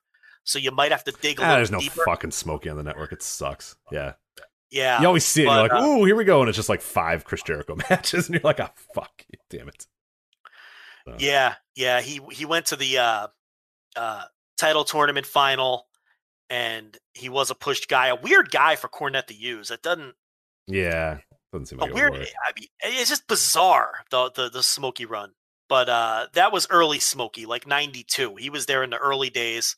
He was still working for Herb Abrams, um, and doing the Herb Abrams shows, and then There was a lot of those weird companies at that time. There was the AWF and then the National Wrestling League or whatever. There was a lot of these like weird sort of startups that would come and go in that 1990 to 1993 era. Where you know they'd use the vestiges of WWF past uh, to try to you know sell and draw and stuff. And uh, believe it or not, it did not work very well for any of them. So You know, I always thought that Orndorff was one of Paul Alperstein's AWF guys, but I don't see a history of him working there before. Maybe I. Uh, so there's Mandela affected two, I think. He's not in that one. Yeah, and I thought he was. He- yeah, so he's not in he's not in that AWF. He's in the other AWF. There was two. It's not You know who- confusing at all. So. you know who loves the Paul Alperstein AWF? I wish it was me because it was in Chicago, right? It was based in Chicago, correct? I think so. yeah, Yeah. I know Tito Santana liked it because I think he was the champion for a long time, so Tito, or forever. I think. Yeah, Bob, Bob Orton was there. Tito. yeah. Sure, Tito liked the checks, but Tony Atlas. Uh, longtime listener Aaron Quinn loves the Paul Alperstein. oh yeah, oh yeah. Okay, there you go. I don't think I have actually. I don't. I honestly, I don't think I've ever seen it, which is is is It's rich- it's rich, my it's hometown amazing. promotion. So that's, It's so bad it's good. Like that kind yeah, of yeah, yeah. Chris Adams. Like the matches were in rounds. It was Hell just yeah. a disaster. So I believe Aaron Quinn. I believe she has like the DVD box set. She might, Of be the only, AWF, yeah. she might be the only person on earth who owns that. Like it may even be willingly. Yeah, the only person who willingly owns it. Yeah. So uh, I, I wish Oh. I remember that because she asked me once about Cicero. She was like, "Hey, tell me about Cicero," because they ran in Cicero a lot. so that's why I had to uh, Yeah. explain Yeah. that. Yeah, I do remember that now. So Now Orndorff seems like he would have been an AWF guy, but apparently he wasn't. Um, um I that, because all those guys like Brian Blair, like they were Yeah, all there, yeah, Like, all his boys. Like he broke in with Blair. Um, so then by '93, that's the WCW run that everybody remembers. Yeah. know, so pretty wonderful, and the TV title run, and the fucking false count anywhere with Cactus. yeah, I'm gonna say that right now. Watch that match if you have never seen that match. I mean, it is it, it it's I saw it a long time ago, and I just rewatched it this week, and that's a match that you think ah you know I've seen all the you know I, every week now I see fucking plunder matches and shit. Okay, fine, I'll watch this. Falls Count Anywhere from 1992, dude. It is so good. It's so it's so brutal. Stuff happens that you've never seen before. It's Paul Orndorff like you've never seen him before, and Cactus Jack is an absolute fucking psychopath in that match with the bumps he takes. It is great. That match is awesome. If you've never seen it's that, so good. definitely after this podcast is done, Falls Count Anywhere match, Super Brawl 3. It's on Peacock. It's on the network. It's, if you can find it, Super Brawl 3, Cactus Jack, Paul Orndorff, watch that match. I haven't seen any of the Flair NWA World Title matches, and I haven't seen some of the Mid South matches from the Superdome. But with all that said, that might be the best Paul Orndorff. Is that the best Paul Orndorff singles? I watched mean, a lot, and I would have to say that that has to be it. I mean, there's there's more important singles matches that he's been in. There's more there's more prominent singles matches, but as far as bell to bell, I mean, that is a fucking kick ass match. Like that, I went in thinking, oh man, let me see what they're going to be able to do here, and it's just like a great match. Like in any era, they whoop the fuck out. They just beat the hell out of each other. And it's a really good back and forth. That's the thing. That's the thing. He just beats the shit out of Cactus Yeah. Jack for like 15 minutes. And then he does the Hogan ear gimmick. And he gets this massive heat from the crowd. He's still milking that shit from like seven years earlier. And then Cactus just beats him. Like it's it's so good. He just beats the living shit. And it's like his style, Orndorff, is just rugged. He's just a rugged Yeah. ass kicker and he's believable, right? Like even the Hogan matches, you know, he just and he, even Hogan had mentioned like earlier this week what it was like. He, he alluded to working with Orndorff as you just did with Orndorff, you just followed Orndorff's lead and did what Orndorff like because Orndorff was also a legit tough guy. Like he didn't fuck with Paul Orndorff. Yeah, he did like boxing So- and like early martial arts fights and shit too. He was, a, he was, a, yeah, he was a real badass. Yeah, and the urban legend that he beat up Vader and all that. So he was like a legitimate tough guy. And he brought that style to the ring. And I was watching this and I'm thinking, you know, in reality, this is perfect for that era of Cactus Jack because all he did was fucking sell and take big bumps. And he he, he does that one spot where they're brawling up the the the uh the aisleway and Orndorff just throws him over like two guardrails. Two guardrails. Yeah, he goes over two guardrails, and you hear Tony Schiavone go, "Oh God!" like you know, it's Tony. It's like it's not Tony Schiavone the announcer. It's Tony Schiavone the human being. That's just like Jesus Christ. Like, what are you doing? Yeah. like don't do that. That match is so fucking good. It's good. so good. It's so good. and and uh you know and i really you know i really love the hogan matches too after going back and watching them you know i thought i didn't think they'd be bad. I thought they'd be okay but they were good. And and the heat really helps. I mean you know heat just brings everything up as you know and it really helps those matches. And orndorff is just it's just his style of work. He's just he's rugged. He's no nonsense. Um that's really what i'm into now as a fan too. Mhm, mhm. so going back and watching this stuff is is really resonating with me, and I think the Cactus Jack falls count anywhere, or whatever the stipulation was, no DQ, whatever it was, was that uh fall brawl. Uh, Super Brawl, Super Brawl three, Brawl. which is actually a really good show all around. Super Brawl three. It is. It's a really good show. Ninety three. I said uh, ninety two earlier. It's nineteen ninety three. Sorry. Yeah, he wasn't there in '92. Um, so yeah, that's a that's an awesome match. Definitely his best match in WCW. Um, and then yeah, he's there through um '95. Yeah, because then he starts. It's it. You know, you get like the the you know pretty wonderful run like you mentioned. Then there's you get this really really weird run where he's doing stuff with like TV psychic Gary Spivey and stuff, and it's like they've lost control. I mean, he. I think at this point like. Orndorff's not good anymore, and he kind of I think realizes that a little bit, and they kind of play into it. It's it's not good. The last the last run is pretty bad. And then he gets he gets caught up in like the loose cannon, uh, Brian Pillman thing as well. I think that's probably his, the the last thing that most people remember Paul Orndorff for uh, is, is getting you know power bombed or, or, pile driven, I should say, uh, by the Four Horsemen uh, in in the end of '95, and that's kind of it for him. I think he rolls out of the ring, and that's that's basically done. So, or he gets pile driven on the uh, entranceway, I think it is, by the Fours. But yeah, he was he was with he was feuding with Brian Pillman during the Brian Pillman loose cannon era and stuff like that. well, that's that. how they wrote. Didn't they write him out with yeah, exactly. They wrote him out with that, and then he'd come back a few other times. He came back, I remember, very famously in that that 2000 Fall Brawl. Uh, it's uh, the Filthy Animals and the Natural Born Thrillers, and I think Orndorff does a pile driver. I want to say it, it wasn't done to him. He performs pile driver and gets like a stinger and just la- lays in the ring, and he can't move his body parts. He can't move anything. They stop the match immediately, and it's just like it's like a funeral went off there because they're wondering, oh fuck, what just happened to this guy? What did we just do to this guy? And after that, it was like, okay, I think we're done here, and I don't think he he didn't officially wrestle in any of the big company after that at all. So No, no, no. Yeah, basically his career was over in '95, at the end of '95, for all intent and purpose. yeah, yeah, yeah. yeah. Um, '93, he could still, you know, he was still obviously a very capable wrestler, and that's when he he did the uh he did a lot of um he worked on it seemed like he worked on TV every week. Oh, he was constantly yeah in that era. TV title matches, US title matches, and um he was a real workhorse in 93. And then 94 was that the start of that was pretty wonderful in 94. Yeah, that was you- yeah, pretty much yeah, a yeah, pretty wonderful run. So he had a couple tag team title runs and then uh 95 was really the last full year that he had both WCW and in the business. And remember he had the Renegade feud? They put him with the I do. Renegade. Yeah, I think they faced the Bash at the Beach. I want to say the one uh, at Huntington Beach or whatever. Yeah, not good. And he lost a lot to what, what that when you're starting to lose the Renegade. That's that you're pretty much done at that point. So definitely a down card guy at that point, you know, after Pretty Wonderful had wrapped up. But all in all, that was a pretty good late career run, those three years in WCW. And he's another one of these guys that never really overstayed his welcome. Like, even that WWF run was really from the only, you know, it was four full years. It was 84 to 87. Mojo Rawley was with WWF for nine years. right, right, right. I mean, I just saw a tweet that said Naomi has been with WWE 12, for right? 12 years. Yeah, twelve. 12 fucking years and has done nothing. I mean, these people stay with the company for, you know, forget the Miz's and the and the Dolph Zigglers, even like these prelim nobodies. They just don't cut anyone. They just these people just stick around this company for a decade. Yeah, Ali, uh, Aliyah's been training for eight years, by the way, in the PC. So Yeah, and they accomplish nothing. they make no mark. And it's like I'm not necessarily knocking the people, but it's like there's nowhere to go. Like these other guys, these guys had places to go.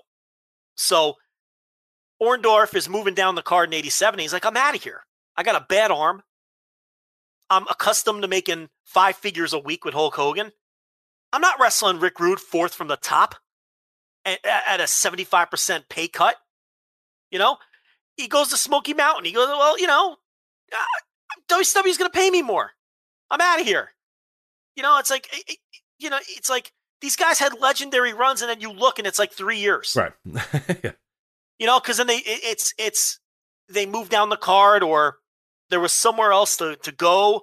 Someone, el- Oh, we're gonna move on to something else. Handshake. All right, you're on your way. Then you go to you know go work NWA. You go work AWA. Okay. Hey, we want to bring you back in for a feud with X or whatever. You you brought people in because you needed them. You didn't just have people because you had them. You know, they were on your roster because you had an idea for them, or you had a character Right, for them, or you had right. something for them. Yeah, you would tell him to hit the bricks if you were through with them. Like, um, let me pull up his cage match career page. I guarantee you, he was never anywhere longer than like four years. I mean, it's just how it was. Okay, so he breaks in in Florida. He spends about two years in Mid Atlantic after he leaves Florida. Then he spends about two, two and a half years with Watts. Then he goes to Georgia for what amounts to basically a full year, right? Part of 82 and part of 83. Then uh, he's in WWF by the end of 83. I think they signed him halfway through 83, but just had him iced, right? So then he starts full in 84. His last full year is 87, so that's only four years. Then he disappears for two years. Um, he does the Herb Abrams thing for a year, year and a half. He does a couple months in WCW. He does a year or so in Smoky Mountain, and then he does three years in WCW. Yeah, that's it. You don't stay somewhere for eight, nine, ten years and just become another fucking guy. You know, and he's not. This isn't unique to him. You look at any of these guys, and that's how it was. You know, King Kong Bundy or Kamala. Kamala. I mean, that guy didn't stay anywhere longer than nine, ten months, and it was off to the next place. No. Now that was the nature of his gimmick. I mean, you'd get one good. We talked about that. You get one really good run out of him, and then Oh, he was smart. He knew. Yeah, he knew. Hey, I'm not going to stick around much longer here because you know the getting. Uh, I'll, I'll just bounce between. Yeah, yeah. That was, yeah, then I'll go main event somewhere else. right, then exactly. I- then when you're ready for me again and everyone's forgotten about me, I'll come back and then I'll do another run of main events. And then I'll go away and then I'll come back. Yeah, he did that for about you know eight years and made a lot of money doing it. So So you look at Orndorff, main eventer from basically the late 70s until 1987. Um, again, I don't know much about the Florida run. I don't think he was a main eventer there. I think he was just a young wrestler breaking in. But by the time he got to Mid Atlantic, he was a main eventer from basically 1978 to 1987. And I'm not talking about main eventing mid sized territories. This guy was main eventing against Ric Flair and Hulk Hogan and main eventing the Superdome from 1978 to 1987. The biggest places possible against the biggest opponents possible for a solid decade. Everywhere he went. and I honestly don't think he gets his due. I don't I think- think, I think this man- perception- I think this man might be on the Wrestling Observer Hall of Fame this year. We'll see. and again, he's my line. Yeah, we'll see. You want to come at me with these fringy Hall of Famers? You got to convince me they had a better career than that, and drew more money than that, and were an excellent, rugged, realistic worker for the time period, like he was. You know, it's like a guy like that can't get in and can't even stay on the ballot. All right, then you can get lost with Trish Stratus on the ballot. I mean, what are we doing? right, yeah, Do you yeah. see why I get so oh, agitated? Oh, I though? do. Yeah, yeah. It's like you know. I'm This so- is why I get out. I pull my hair out. thousand people at the fucking you know Maple Leaf Gardens or whatever the hell or whatever the arena was. Yeah, you want me to talk about Trish Stratus? right, right. For doing? she influenced indie heart. She influenced wrestlers. okay, what else do you got for me? Well, that's that's it. You know what I mean? Like I can't, Yeah. I cannot, I can't take candidates like that Yeah, seriously. a few wrestlers said that Trish was their inspiration. okay, cool. Yeah, I mean, come on, it means nothing. right. You know, um, This guy's, you know, I mean- main eventing two shows on NBC on Saturday Night's main event or whatever. the Well, guy drew more money in one night than a lot of these people. drew in their right, right, right. Yeah. I'm not trying to come off like like old guy. It used to be better, but you know, he, this is why he's my line. You know, he basically got disregarded. His highest vote total was probably not even close to getting in, and I understand it. But um, maybe his career does deserve a reexamination. Maybe it does. You know, maybe not enough is known about all those Ric Flair main events. Maybe not enough is known about you know the Mid South run and you know, maybe he wasn't the clear cut main event on a lot of those Superdome shows, but uh, you know, maybe more needs to be done to research this stuff. It, it's it's I think he's someone who uh and and and honestly, I honestly think he doesn't get enough credit for the for even the WWF run for the reasons that we talked about. I think it was a bigger deal than he's given credit for. Um and for whatever reason, maybe the reasons you stated where he had some heat with the company later in his life, and they don't want to emphasize him, but uh the tape don't lie. Yeah, they just yeah, for whatever reason, they just never really yeah, they never really emphasize him. He's not a big part in the narrative. It's all it's it's, it's a lot of Piper uh, as the main heel the main antagonist to Hogan, and and then you just it pretty much jumps to Andre, then jumps to Savage, and then you're done with, with no real mention of of Orndorff in between all that. So You know what else hurts him? He didn't work a pay per view program with Hogan. yeah, right. He doesn't have that WrestleMania main event against Hogan. Um, you know, many people just based on that alone would say that Bundy was a bigger deal when he clearly was not. Yeah, yeah. The Bundy thing was like a two month story, basically. You know what I mean? It was it was in and out. So Bundy was the monster of the month. I mean, they did the angle at at uh at Saturday night's main event. They did the match. Hogan beat him decisively. That then he was, was that. done. Yeah, he was done. He was over. I mean, he'd have he'd have you know, and I'm not trying to to disparage Bundy. I No, no, Bundy- not at all. But yeah, it, it does not at the longevity whatsoever of of, of the Orndorff Hogan feud. No, a color for character, an important part of that whole era, all of that. Had random matches with Hogan afterwards and and whatnot, but he was gone by 1987 too. You know, 1987, 1988, and firmly a mid Carter. By WrestleMania three, Bundy's doing the match with the midgets. He's not a big deal by by WrestleMania three, and he's another guy who saw the writing on the wall and got the hell out of there. You know, so it's like, you know, and and and again, other you know Piper was too. Piper never got pinned by Hogan either. And and but other than Piper, who else was protected against Hogan to the extent Orndorff was? Yeah, no very one. few, very few. Look at all those non finishes and roll ups and everything else, because I really think from the minute they brought him in in '83, they saw dollar signs with him and they didn't want to beat him. They they didn't want to beat the guy, and um, I think it, his long term story was planned out from the jump. Everything they did with him was well thought out. All of his turns made sense, and you know he turned three times or whatever it was. Came in as a heel, turned one, two, yeah, he turned three times in total. And uh, I, I think that that long babyface run, that year long babyface run, was to set up that turn on Hogan and draw that big money, and it worked. And they set that up, Rich, for a fucking year. They don't have that kind of patience anymore. It just feels like I was watching all of this stuff, and it's so hard to believe that this is the very same promotion run by the same I guy know. Same who, guy. book, who books Monday Night Raw and SmackDown now. It's amazing to me because if I had gone into a coma in 1987 and woke up today, I would feel like what I watch, what I see on Mondays and Fridays is more the spiritual successor of TNA at its worst or Glow or something like that because that's how bad it is. Yeah, it feels like glow. It feels more like glow than it does. Than it does vintage, you know, mid 80s WWF Yeah. where look, maybe the the matches weren't great, but the booking was always solid. And maybe maybe it is Pat Patterson. Maybe he does deserve all of that credit that and he gets I'm not saying people don't ever credit Pat Patterson because they certainly do. But maybe he deserves even more credit than we even think for laying all this Yeah. stuff out. mhm. You know what I mean? Because the further Vince historically is removed from Pat Patterson, the worse it is. I mean, that's really the truth. You look at all the times Patterson's not around, eh, or Patterson's on the fringes, and it just it totally deviates from the plot. And this is, you know, and once George Scott is out very early on, this is all Pat Patterson. Yeah, pretty much. Yeah, he's the right hand man the rest of the way. you know so um you know i don't know i it, it's uh we're kind of getting off of orndorff a little here yeah, but yeah.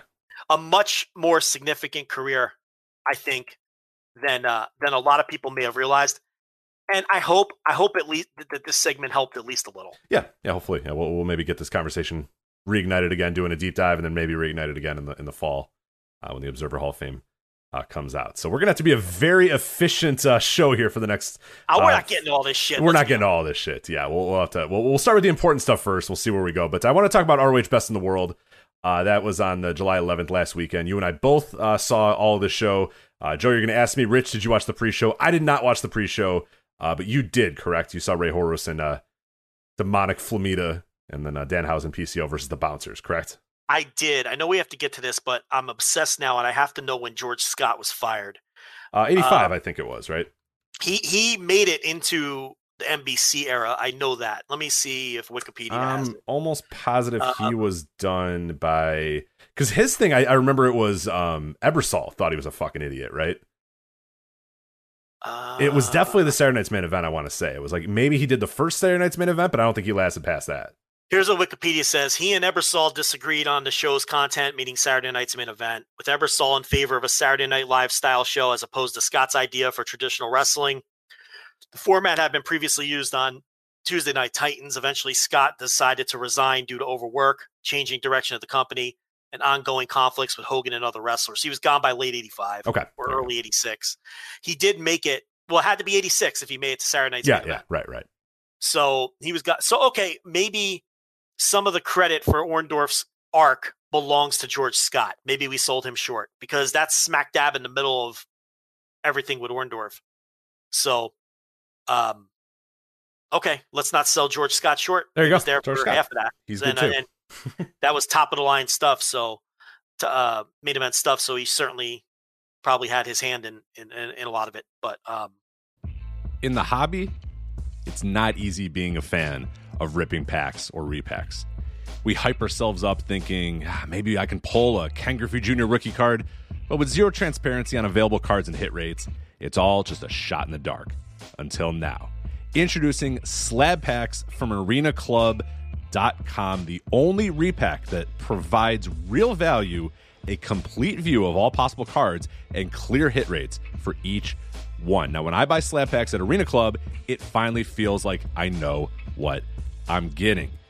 I was able to open an Arena Club slab pack, and and I'll be honest, it was a lot better than what you normally do. Say you go to a card show and there's a random innocuous brown bag of cards, and yeah, you can open it and look, it's going to be junk. You're you, you know what I mean? Like you know what you're probably going to get in those. Maybe you find that fun. And sometimes I do. Sometimes I like just opening up cards and saying, "Ah, hey, look at some random cards, or whatever." But if you're really in this game to to find value and find particular cards, it sucks to have to buy these mystery packs, and it ends up being you know almost nothing, you know, nothing of value. Not with Arena Club. You can display again of all available cards, hit rates, grading, so you know that when you're opening up the slab pack, you are going to get something valuable. You are getting something good. And Arena Club, in addition to having those great slab packs we just talked about, is also a marketplace for card collecting, buying, trading, selling, displaying, all that sort of stuff. But those Arena Club slab packs, man, they are revolutionizing the repack game with transparency. After your pulls are revealed, they'll immediately be placed in your vault for safekeeping or trading and selling, and you can have them officially graded by Arena Club as well. So again, sending these things off, it's going to be officially graded by Arena Club. And the Arena Club grading process is accurate, fast, and transparent with full grade rationale provided and explanation of how your card was scored. So whether you're buying, selling, trading, or displaying, Arena Club is the card collecting platform that you have to check out. So right now, got a special offer here for Voices of Wrestling Network listeners. You can get 10% off of your first purchase by going to arenaclub.com slash VOWnet. Again, that's arenaclub.com slash VOWnet. Now, that's a crazy offer. That's 10% off a $400 slab pack. $40 off right there. 10% off your first purchase. No matter what that purchase is, 10% off. Again, that's arenaclub.com slash VOWnet. arenaclub.com slash VOWnet for 10% off your first purchase on Arena Club. And we thank them for sponsoring the Voices of Wrestling Podcast Network.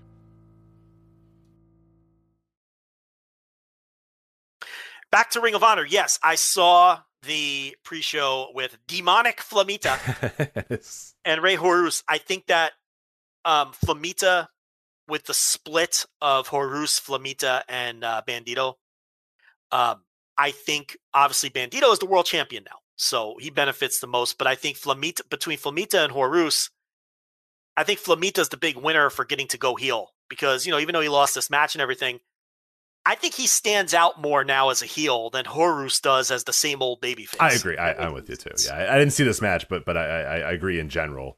Uh, Flamita as, as a heel is probably a better a better thing. And then I am. You couldn't pay me to watch Danhausen and PCO versus the Bouncers. So Let me tell you something. It was good. I'm not even kidding. what?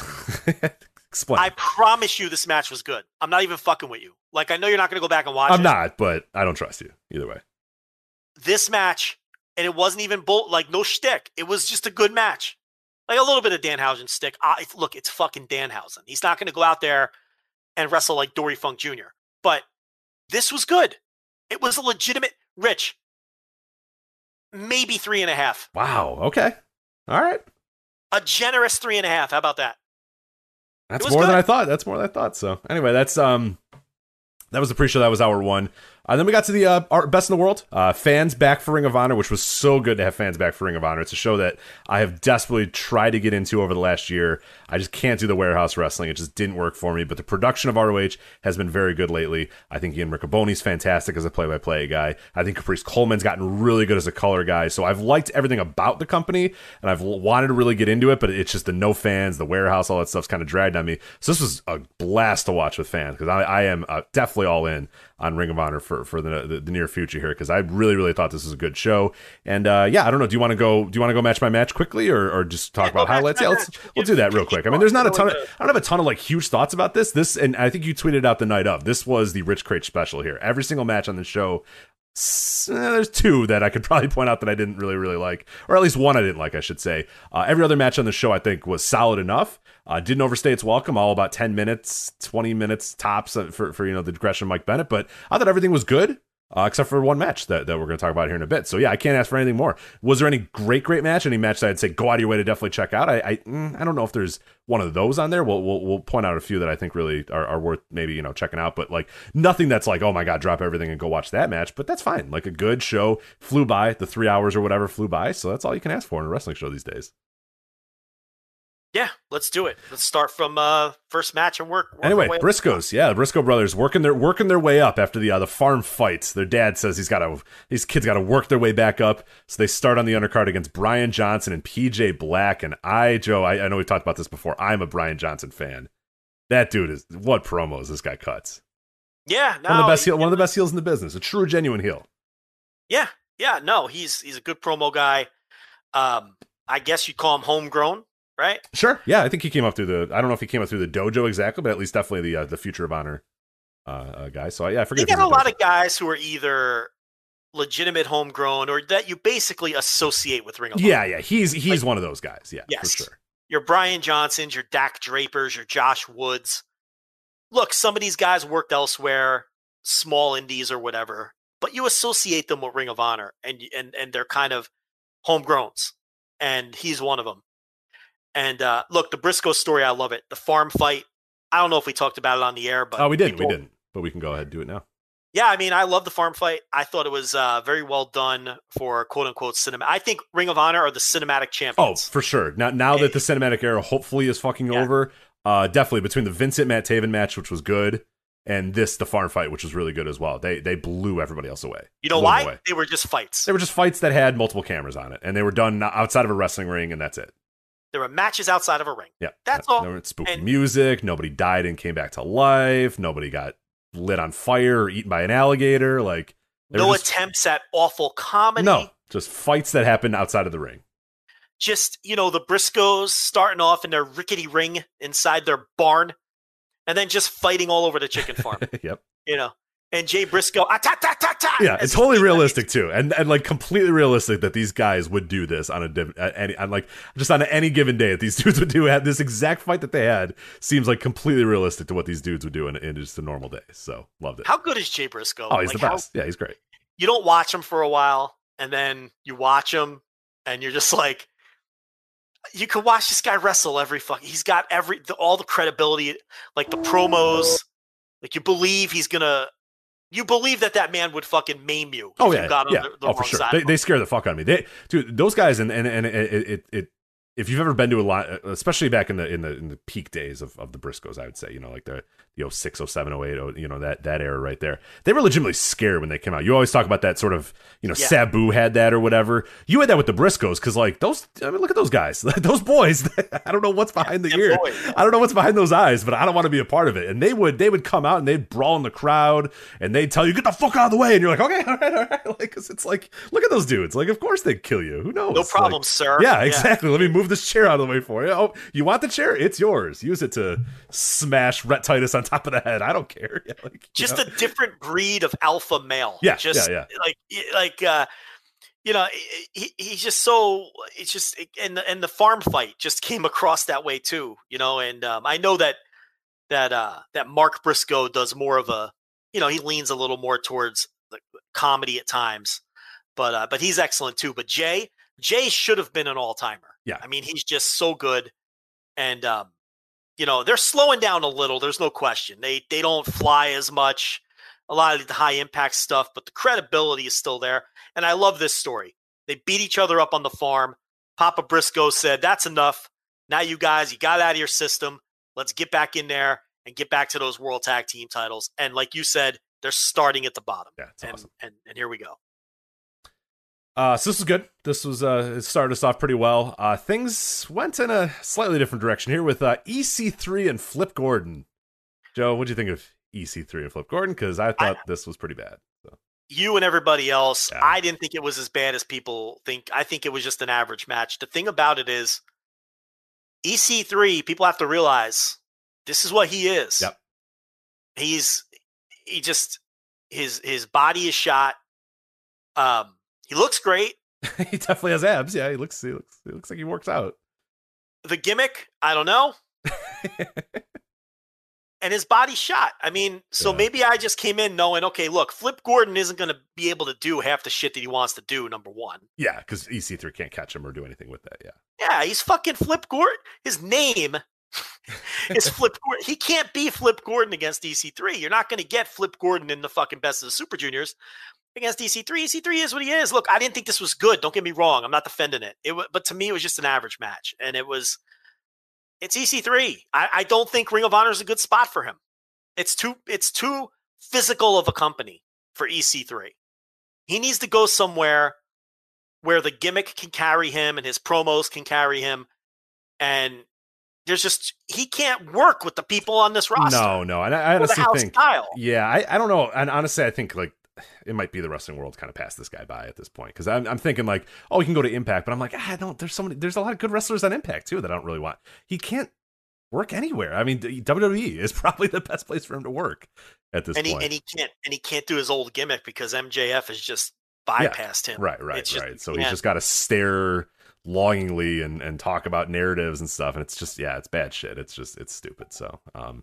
It's not It a just fit for Ring feels of of Honor. place. Yeah, it, it, it's very, very strange, and I, I don't imagine. I can't imagine it lasting uh, a whole lot much longer. But uh, anyway, let's move on. Uh, ROH World Six Man Tag Team titles here. Shane Taylor Promotions successfully defended titles against Dak Draper, Dalton Castle, and Eli Isom. I thought this was pretty good action here. Uh, Dalton Castle looked pretty good considering you know he looked like he was on death's door a few years ago where he could barely move or do anything. He's not the worker he was you know a, a handful of years ago, but he's still pretty solid. And I thought Draper, who, who I've really been impressed by in this last year and everything I've watched him, and Eli Isom, who I think's improved a lot as well. And then yeah, Shane Taylor Promotions are, are pretty cool too. So yeah, this was a I like this match a lot. I like this. This is pretty good action here. Yeah, and uh, you know, all the guys with Shane Taylor and his little group here are are fresh. Yeah. mhm. It's unexposed talent. They're not guys that you're tired of seeing. So, and and they're getting a legitimate push and all that. So there's something to look forward to with uh the STP guys. Uh, last man standing here was Josh Woods and Silas Young here, and uh, this is a big this is a, a big win for Josh Woods because uh, that was just pointed out by uh, Sean Cedar who did our preview uh, over at voicesofwrestling.com, and it makes sense. Uh, Silas Young undefeated in last man standing matches before he's the last real man on earth. Of course, he's going to win a last man standing match, but here he does the job to Josh Woods, who puts him through a table. I feel like this feud has been going on pre-pandemic. I I might, it has. Yeah, hopefully this is the end of it. So. I might be wrong about, but I really no, I'm pretty sure this has been going on since 2018. So yeah, I think you're right. I liked it. I thought it had a great finish too. Yeah, mhm. Big table spot at the end. I, I thought this was a really good match. I thought everything from here on out was all really good.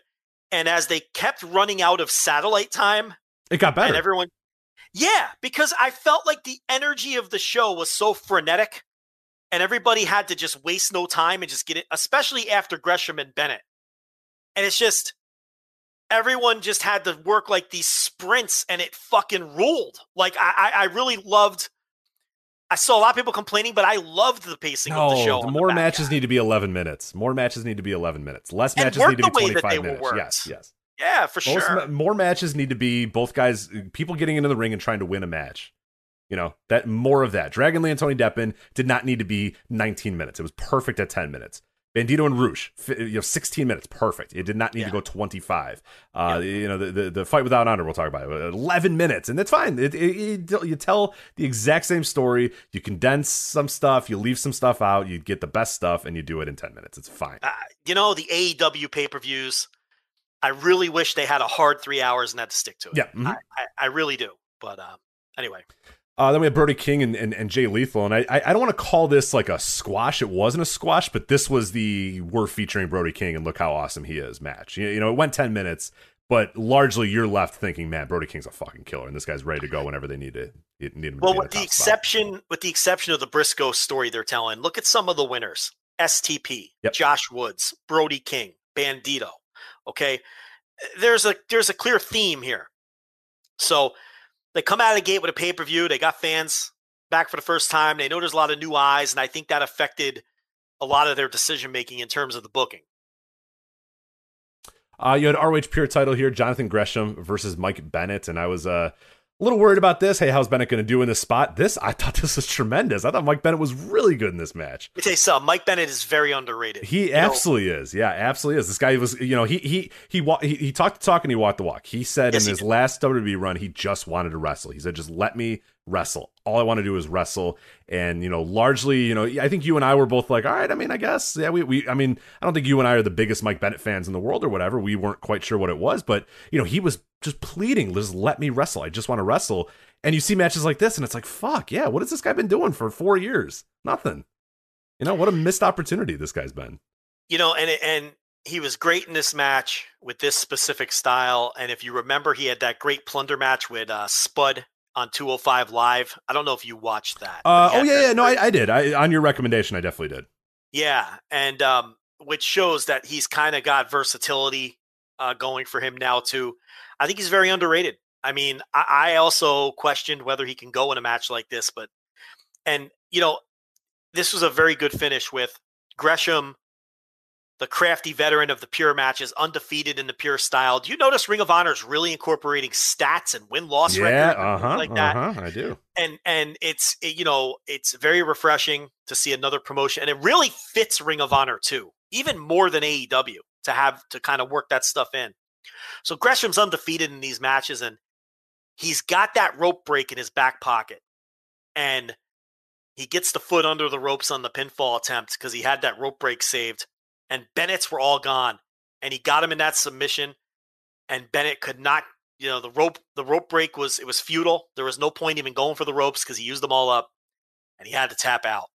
And uh, it's just another added layer of storytelling that you can work in to these matches. And Gresham not only is a great wrestler and a great grappler, but he's portrayed as just the expert in the style. Yeah. You know, and th- that stuff is so smart and so different. And I really like the match. And Bennett uh, over delivered for sure on my expectations. And it, it, again, as I say, I, I think he's very underrated. I think that uh, the Mike Bennett that people might remember, who was just a you know the jaggiest jag possible. I don't think that's the case. I think this guy, it, you really get the sense he loves wrestling and and and he's gotten better. And uh, and and this was a a very impressive match for him. Yeah, and the bill was kind of cool too because it's Jonathan Gresham being like, you know, what we're saying, or like, who the hell are you, man? You can't wrestle, and he's like, I, I Yeah. can wrestle. like, I, pr- I promise I can wrestle, and it's like, all right, we'll see, man. And he proved himself here. He definitely did. So yeah, this is we're gonna talk about it in a bit because I want to get to Rev Pro after this as well. I do want to talk about Rev Pro because this is a, a banner week for matches and stipulations and rules being really really cool when you utilize them in a, in a very very fun interesting way. So uh, we'll get to that in a little bit a little teaser there. But uh, then you had ROH World Television title match Dragon Lee versus Tony Deppen. Uh, I don't know if this was always planned to go 10 minutes probably not but it made the match so much more frenetic I mean the bell rang and these assholes just went at each other and just did shit for 10 minutes and it fucking rocked this was so great you got fucking Dragon Lee doing a you know over the top rope Canadian destroyer thing you got Tony Deppen just working his ass off I mean this rocked this was so I love this match So- Deppen did uh, Deppen did. A Oh, that's right. Deppen did that. Fuck yeah, you're right. I forget. I, I think Dragon Lee's the dumb idiot that would do that. You're right. Deppen did it. Sorry. Yeah, and um, you know, Deppen held his own here with Dragon. Absolutely. Lee. He, he was right there with Tony uh, with, with Dragon Lee the entire time, and that's one of the best high flyers in the business. That's right. And and they they went out there and worked a 10 minute go go go sprint in Dragon Lee style and Deppen was right there with them. Mhm. So uh, this was impressive uh, out of Deppen and uh, yeah, I think this is this and the next match were the two matches to me that absolutely were helped by being shorter on time than they probably would have been. I mean, I enjoyed the hell out of both of them. Uh, and then we have uh, Violence Unlimited, Chris Dickinson, and Homicide uh, versus the Foundation, Jonathan Gresham and Rhett Titus. Uh, obviously, this uh, you know Jonathan Gresham moves on here, does double duty uh, on this night, and yeah, he I thought he was really good in this, but I think to me the stars of this match, Violence Unlimited, were they're they're a great team. I fucking love this team. Dickinson and ROH rules.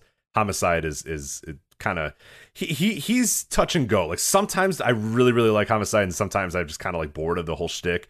Uh, I, I'm I'm into him right now. I, I think this Violence Unlimited thing is pretty solid with him. I thought Rhett Titus worked his ass off in here too. This is absolutely uh, like you said. This match was so much better that it wasn't 18 minutes. That it was only 11 minutes because it, it just it was worked at a different pace and it was just like the bell rang and everybody here wanted to win this match and win the tag team titles as quickly as possible, which is good. Like you want that, and and what you got is brand new champions in Dickinson and Homicide. So yeah, can't ask for anything better than that. Well, Rich, if you enjoy Homicide, can I interest you in a subscription to NWA Power? no, no, you cannot. So that's, yeah, look. I'm guessing Uh, we don't get the same homicide in NWA Powers. That's uh, is that true? uh, he's only had one match so far, so who knows? Who knows? But uh, a lot of possibilities with Forgot. Yeah. Oh, yeah. Plenty of possibilities for homicide in uh, the National Wrestling Alliance, and then we have our, our main event there's, here. uh, oh, sorry. Go ahead. on the tag, they had a look. Um, Tracy Williams couldn't yeah, I got hit by a fucking car. So that's like legit wasn't allowed to work by the ridiculous Maryland State Athletic Commission. So they were gift wrapped a story for this match and took advantage of it. Gresham, clearly worn out by a tough match against Mike Bennett earlier in the night, just can't last against these two violent maniacs Yeah. in this tag match. I love shit like yeah, it's that. not his style either. You know, he's he's thrown Yeah. into a fight without honor, and and he just got done working a pure rules, and I know how to you know maneuver your body around the ring, and I know how to use the rules and stuff. And now he's in here getting his ass whooped by homicide, and he's like, "Fuck, I, I'm not good at this." And Yeah. it made sense. Here's a champion that's so good in this one style that is taken out of his element, having to, you know, on, on short notice, put in this match that he doesn't want to be in. And yeah, he gets his ass kicked. And that's cool. That's good. And it doesn't make Gresham look any worse. You know what I mean? Like, but it makes sense. It makes logical sense. sure. Makes sense. Doesn't make him look any worse. He should take the fall.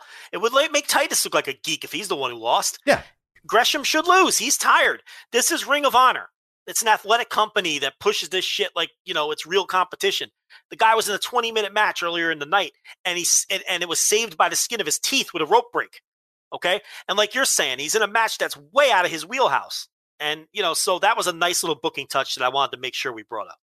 All right, and then the main event here was ROH World uh, title. Bandito defeating Rush, uh, defeating Rush, I should say, to uh, to win the ROH World title. I thought this was good, not great. Uh, there was a lot of other stuff on the show I liked a little bit more, uh, but I think this was you know a solid main event. I thought Bandito held himself uh, pretty well. I thought Ru- Rush is always a guy like I, it just never quite lands with me on that level, and I'm probably I think I'm kind of happy that Bandito's the champion because I think there's there's more you know really really good matches uh, in store for Bandito. But I don't know, this was this was good but not great. There was a lot of stuff on this show that I thought was really really good. I, don't know, this is upper half of the show, but but I'd say there was a few matches that I think I liked a little bit more. I thought it was dramatic. Um, I didn't see Bandito winning. I, Bandito doesn't feel like a hot commodity that needed to win and and all that. But at the same time, I don't think that really matters. Um, I think what Ring of Honor wanted to do was get a little attention with their return to pay per view with fans, do a world title change, own the headlines for 12 hours, which they did. So from that perspective, I get it. Um, but does Bandito, you know, I watched, I crash watched like three months of TV before I watched this. Does Bandito feel like a like he was hot coming into this? No. But did anyone feel hot in this company in front of no fans? No, it was hard. It was hard to know. Yeah, this is what we were talking So- about, where you don't know when you get in front of fans, like who's going to be over, Yeah. who's going to be hot, or whatever. You have an idea. You have a kind of a rough idea. But even if that rough idea, I didn't feel like Bandito felt hot, and like he came out, and yeah, the crowd didn't really explode for him either. So Yeah. So, but at the end of the day, I really don't think it matters either. So, but you know, this was Rush being Rush. He wasn't going to lose without beating the guy down at the end of the show. So, yeah, the, the fam comes in and, um, and gets the yeah. beat down, and his old man and his his boys. So, but eh, you know, they did get me though with the 21 plex um, near fall. I wish they wouldn't have cut the camera to Rush's face, fucking watching the referee's arm. Uh, I hate when they do that. um, but they did get me on that near fall, and then they did get me with the finish because I didn't expect Bandito to win. So it was, and I, you know what else I liked about this? I liked that the opening spot was a tease of the Dalton Castle finish at Madison. Oh, you're right. That was so great. Yeah, where where Rush comes in there with the drop kick, and it's like, oh my god, he's gonna do it one two no, and then like yeah, then and then everybody kind of it gets you right into the match immediately. In ten seconds, you're into that match, and yeah, I for, forget how awesome that was live to watch the the the, the Dalton Castle Rush match. Yeah. So, um, you know, yeah, it's cool. I mean, you know, Bandito's the world champ. Okay, let's go with that. And it looks like his feud with Rush will continue. I wouldn't be shocked at all if Rush wins it right back. Um, but it felt good to watch a bunch of ROH. I'm not going to lie, the empty arena ROH is not easy to watch. What I had to do was turn the sound down and listen to podcasts while I watched it Yeah, that's fair. to get through it because um especially with with AEW's crowds now and stuff it's just it's so hard to watch this stuff with no fans Right, that's what I have with New Japan right now. I just can't. I, Yeah, I'm gonna do that. I'll do the hard. Wrestle Grand Slam, obviously, but yeah, I, I can't. I tried, and I'm just like, no, I, I can't. I gotta. what's AEW calling the show at uh at Arthur Ashe are they calling that Grand Slam too Uh, yes, I want to say they are. I think they're just calling it Grand because- Slam. Yeah, I think they're just calling it Grand Slam. Okay because I called it Grand Slam about 19 times on the yeah, yeah, yeah. There's Wrestle Grand Slam, which is the Tokyo Dome one, and then yeah, that is AEW Grand Slam. So you, you are you are you're fine. okay someone would have got on me already because you know how people are Oh yes, yeah, yeah. That But, uh, four, in four minutes we'd have ten messages from people telling you. When I'm not sure, though, I usually say something like wrestle. I- I'll usually say something like Grand Slam or whatever the gimmick is called. That's my cover. Because if I say whatever the gimmick is called, right, right, right. It's the cover, yeah. right, right, right. Well, I'm Um, doing that in a Slammiversary uh, uh, series. I'm doing at Patreon, patreon.com slash voices of wrestling. I keep calling the King of the Mountain match the King of the Road match, which I don't know why that match left an indelible mark on my brain. I think fucking- that left an indelible mark on everyone's brain. yeah, brain. Barry Darsow and Dustin Rhodes, you know, in the four in the, in the Flatbed truck. Yeah, but I always, uh, for whatever reason, like two times a show, I say the King of the Road match instead of King of the Mountain. And to the point now where I've just said I'm gonna say King of the Road. You know what I mean? I mean King of the Mountain. You got it. So, um, because I just can't help myself. So there you go. Um, so I said I wanted to get to uh this Rev Pro thing, Joe. I do want to make a, a, a little bit of a, I don't know, on air adjustment here. I, I'm down for an overrun if you're down for an overrun. What do you say? I think, without question, there's going to be overrun content this week. I think we could sh- we could sort that out.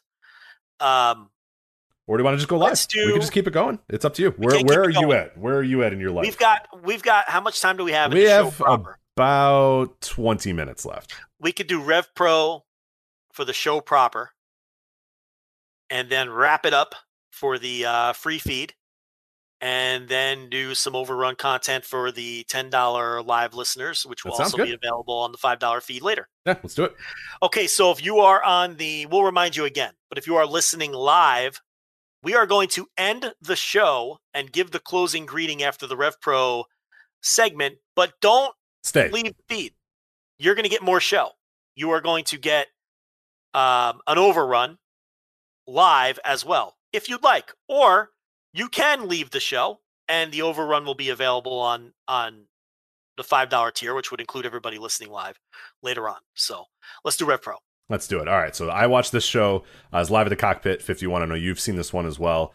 Uh, can I? I want to talk red about the main event. Can we? Can we start with the Yeah, main yeah, event? yeah, okay. yeah. I talked about. I, I teased a little bit there with the ROH Pure uh, thing, where where rules and enforcing rules and adhering to rules and, and doing stuff like that can make a match so much better and just make things just just work so well. And I, I have no idea what you thought of this match whatsoever, but I absolutely loved the Southside Heavyweight Title Tournament. Iron Fist match. We joked about it where we didn't know what the Iron Fist match was. What we're told is this is an Iron Man match, 30 minute Iron Man match, but the match can end at any time via knockout. So what they do here, and it, it's fucking this is just great stuff. Rev Pro just rules the, the booking. So you have Ricky Knight Jr., who in this tournament lost, but then joined the losers bracket and then won out through the losers bracket, which that shit it's real like annoyingly nerdy stuff, but I fucking love it. It's great. Yeah. Where Dan Maloney, he just cruised through the tournament, won it outright. So what he does, because he came through the A block of the Southside tournament, he starts this Iron Man match up 1-0 because he should be rewarded. No, hold on. Ricky Knight Jr. came from the losers bracket. Yep. You know, Dan Maloney hasn't lost a match. You know, no. Yep. We're not even. We're not even. I've, I've won everything. You've come from the losers bracket. So Maloney starts 1-0. I loved that, Joe. I fucking loved it. I, I, I had a feeling you would like it as well, and it sounds like you did. So Yeah, I, I wasn't expecting that. And that's absolutely what you should do in a tournament with a loser's bracket. right, If you come through the loser's bracket, we're not equals. guy- we're not equals. Right. No. guy's undefeated. He should have some edge. And the edge that they gave him was you're up one nothing in this Iron Man match. Yeah, and it, it, it made it for uh, the, so now the match starts, and Ricky Knight Jr. He's obviously down 1-0. So he starts out, he's kind of working Maloney over a little bit, working Maloney over a little bit, working him over, working him over, working him over, and it's not really going anywhere. Maloney's not really going down. He's trying for some pinfalls. Maloney keeps getting out. He tries him in some submissions. It's not really working. Then what happens? Maloney catches him, and he gets the one, two, three, and then Ricky Knight Jr. is down 2-0 with about I don't know what's uh, it's like 11 minutes left or whatever. Yeah, yeah, yeah. So Ricky Knight Jr. starts, oh fuck, I got to get going here a little bit. So he starts going, he starts going, he starts going a little bit. Well, Dan Maloney's not going down again. Then Dan Maloney hits him with a spear and almost gets a three count. Maloney or Ricky Knight kicks out, and then Ricky Knight something snaps him, and he realizes, okay, I have 10 minutes left or 15 minutes left or whatever. This dude's got me on the ropes. He just hit me with a spear. I'm not going to pin this guy three times. And the announcers made sure to address that too. They said, "Well, Ricky Knight Jr. He really, you know, he's he can get two pinfalls to tie it, but he needs three to win this, and he's only got 15 minutes." So Ricky Knight Jr. gets up after selling and realizes, "I'm going to win this thing via knockout," and then just proceeds to target Dan Maloney. He just fucking kicks him in the arm, kicks him in the head, kicks him in the face. Just he's just going all at it. He's just a nutcase. He's not trying any moves. He's not trying any holds. He's just kicking and punching this guy because he realizes I'm not to be able to pin this guy. There's no way. I have to win via knockout. So what he does then eventually is he makes a little wink, wink, nudge, nudge at the camera, then does an os cutter, points to the camera again to say Will Ospreay, hello, then hits the hidden blade. Yep. Dan Maloney is KO'd and he wins the title, realizing he cannot win via via pinfall. He has to win via KO. Yep. I fucking love it. And he uses Will Ospreay's move to Yep. do it. The guy who beat him already. Yep. And he know and now that he won this title, he that's his opponent in the unification match. What else does this tell us? Will Ospreay's coming back soon. Oh, I would say by Ricky Knight Jr. said, "Hey, you got some asshole that goes to Japan and doesn't defend the Yeah. title," and then he goes, "I'm gonna defend the title every time," and the crowd goes, "Yay!" And then you know, at the end of the match, obviously, Shota Umino uh, returns to Rev Pro and just goes, "Will Ospreay." so it's like, Yes. I think he's coming back, Joe. Everybody on the roster calling him out. I would say he's probably coming back. So They set up about 19 matches with this match. I know it's great. So Ricky Knight Jr. uses Will Ospreay's finisher to knock out Dan Maloney because he knew he didn't have time to get three pinfalls. I love it. So I he wins so the much. match. That's think a we hate wrestling. It's I love wrestling when it's like this. I just want it to be good. Yes, I just want it to be good and make sense. That's all I'm I such want. a, I am such a geek when it's good I know. It's, because at its core, all of this shit is dumb. But I love it when it's good. I love it, Rich. I love the wrestling when it's good. I couldn't wait to talk about this. I was watching it and I was just like, you know, I, I, and I couldn't. I was like, man, I cannot wait to talk to Joe about this. And as the show was ticking and ticking and ticking, I was like, I want to talk about this Rev Pro match so badly, but we got to it. I'm glad. Yeah, they had a nice little crowd there with their limited capacity, and the fans were into it. And maybe British wrestling isn't dead yet. You know, I mean, the, the jokes are easy to make, but Rev Pro just chugged along and did their empty arena shows and kept their storylines going. They did. This was an excellent. I went. Uh, it was a good show from top to bottom. Yeah, Well mhm. booked. Well booked. Fans were into it. You know, I get it if some of the British fans just want to hand wave the scene because they're. I understand. I totally but I- get that. Yeah, that scene's in, in, in rubble. I get it. but the people that want to go and enjoy it, this is a nice. This promotion's doing a nice job, you know. And uh, you know, you set up Knight Junior, you set up RKJ versus Ospreay. Umino comes out. He steps up to RKJ. That they set up a match between those two. Maybe that'll be the time killer to give Ospreay a little more time to recover.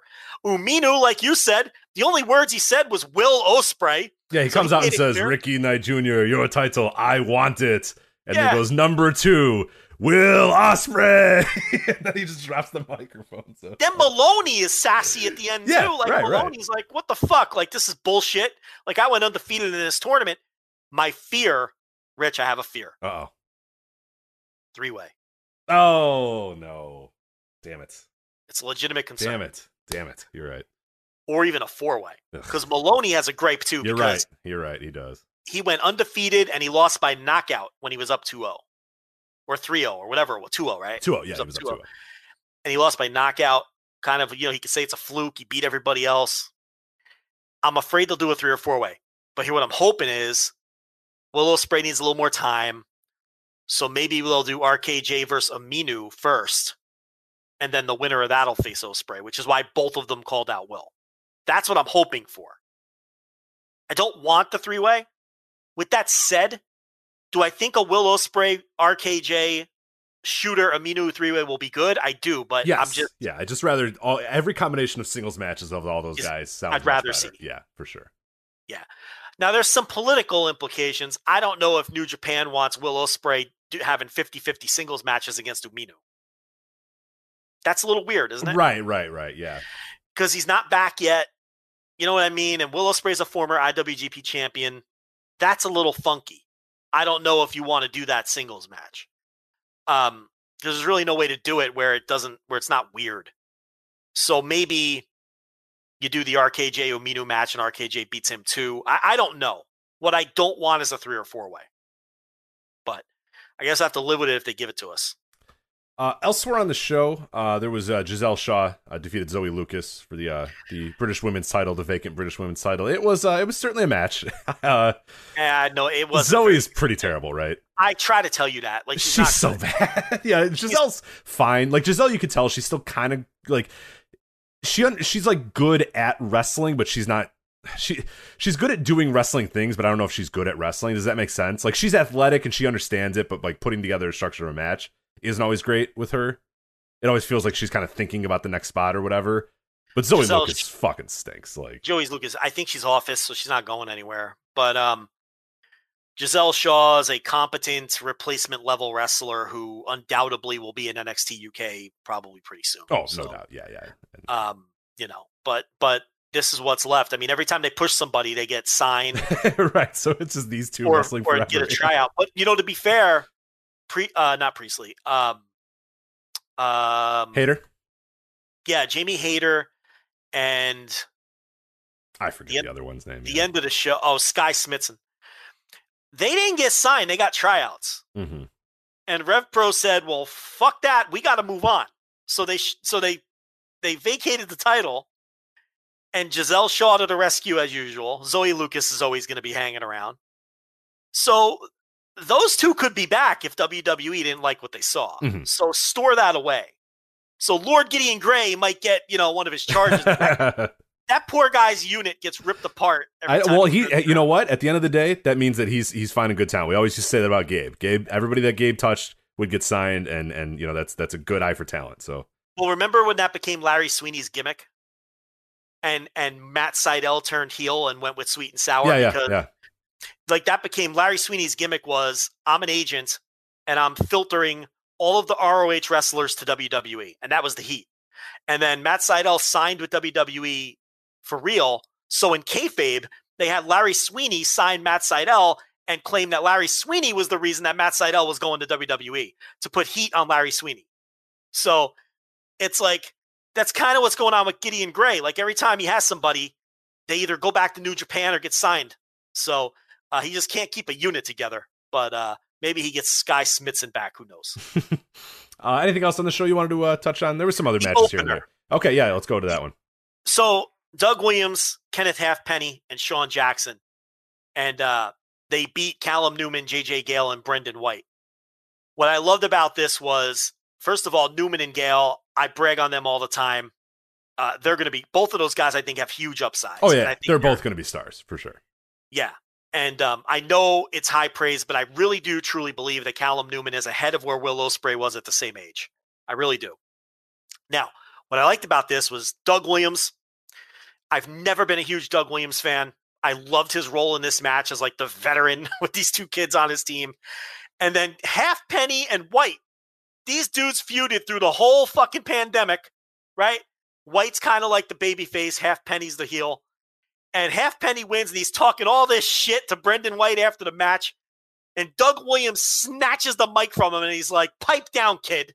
He's like, "Relax." But I like how the pandemic booking played into this. Like, we're not forgetting that Halfpenny and White had this seven-match series, and they hate each other's guts.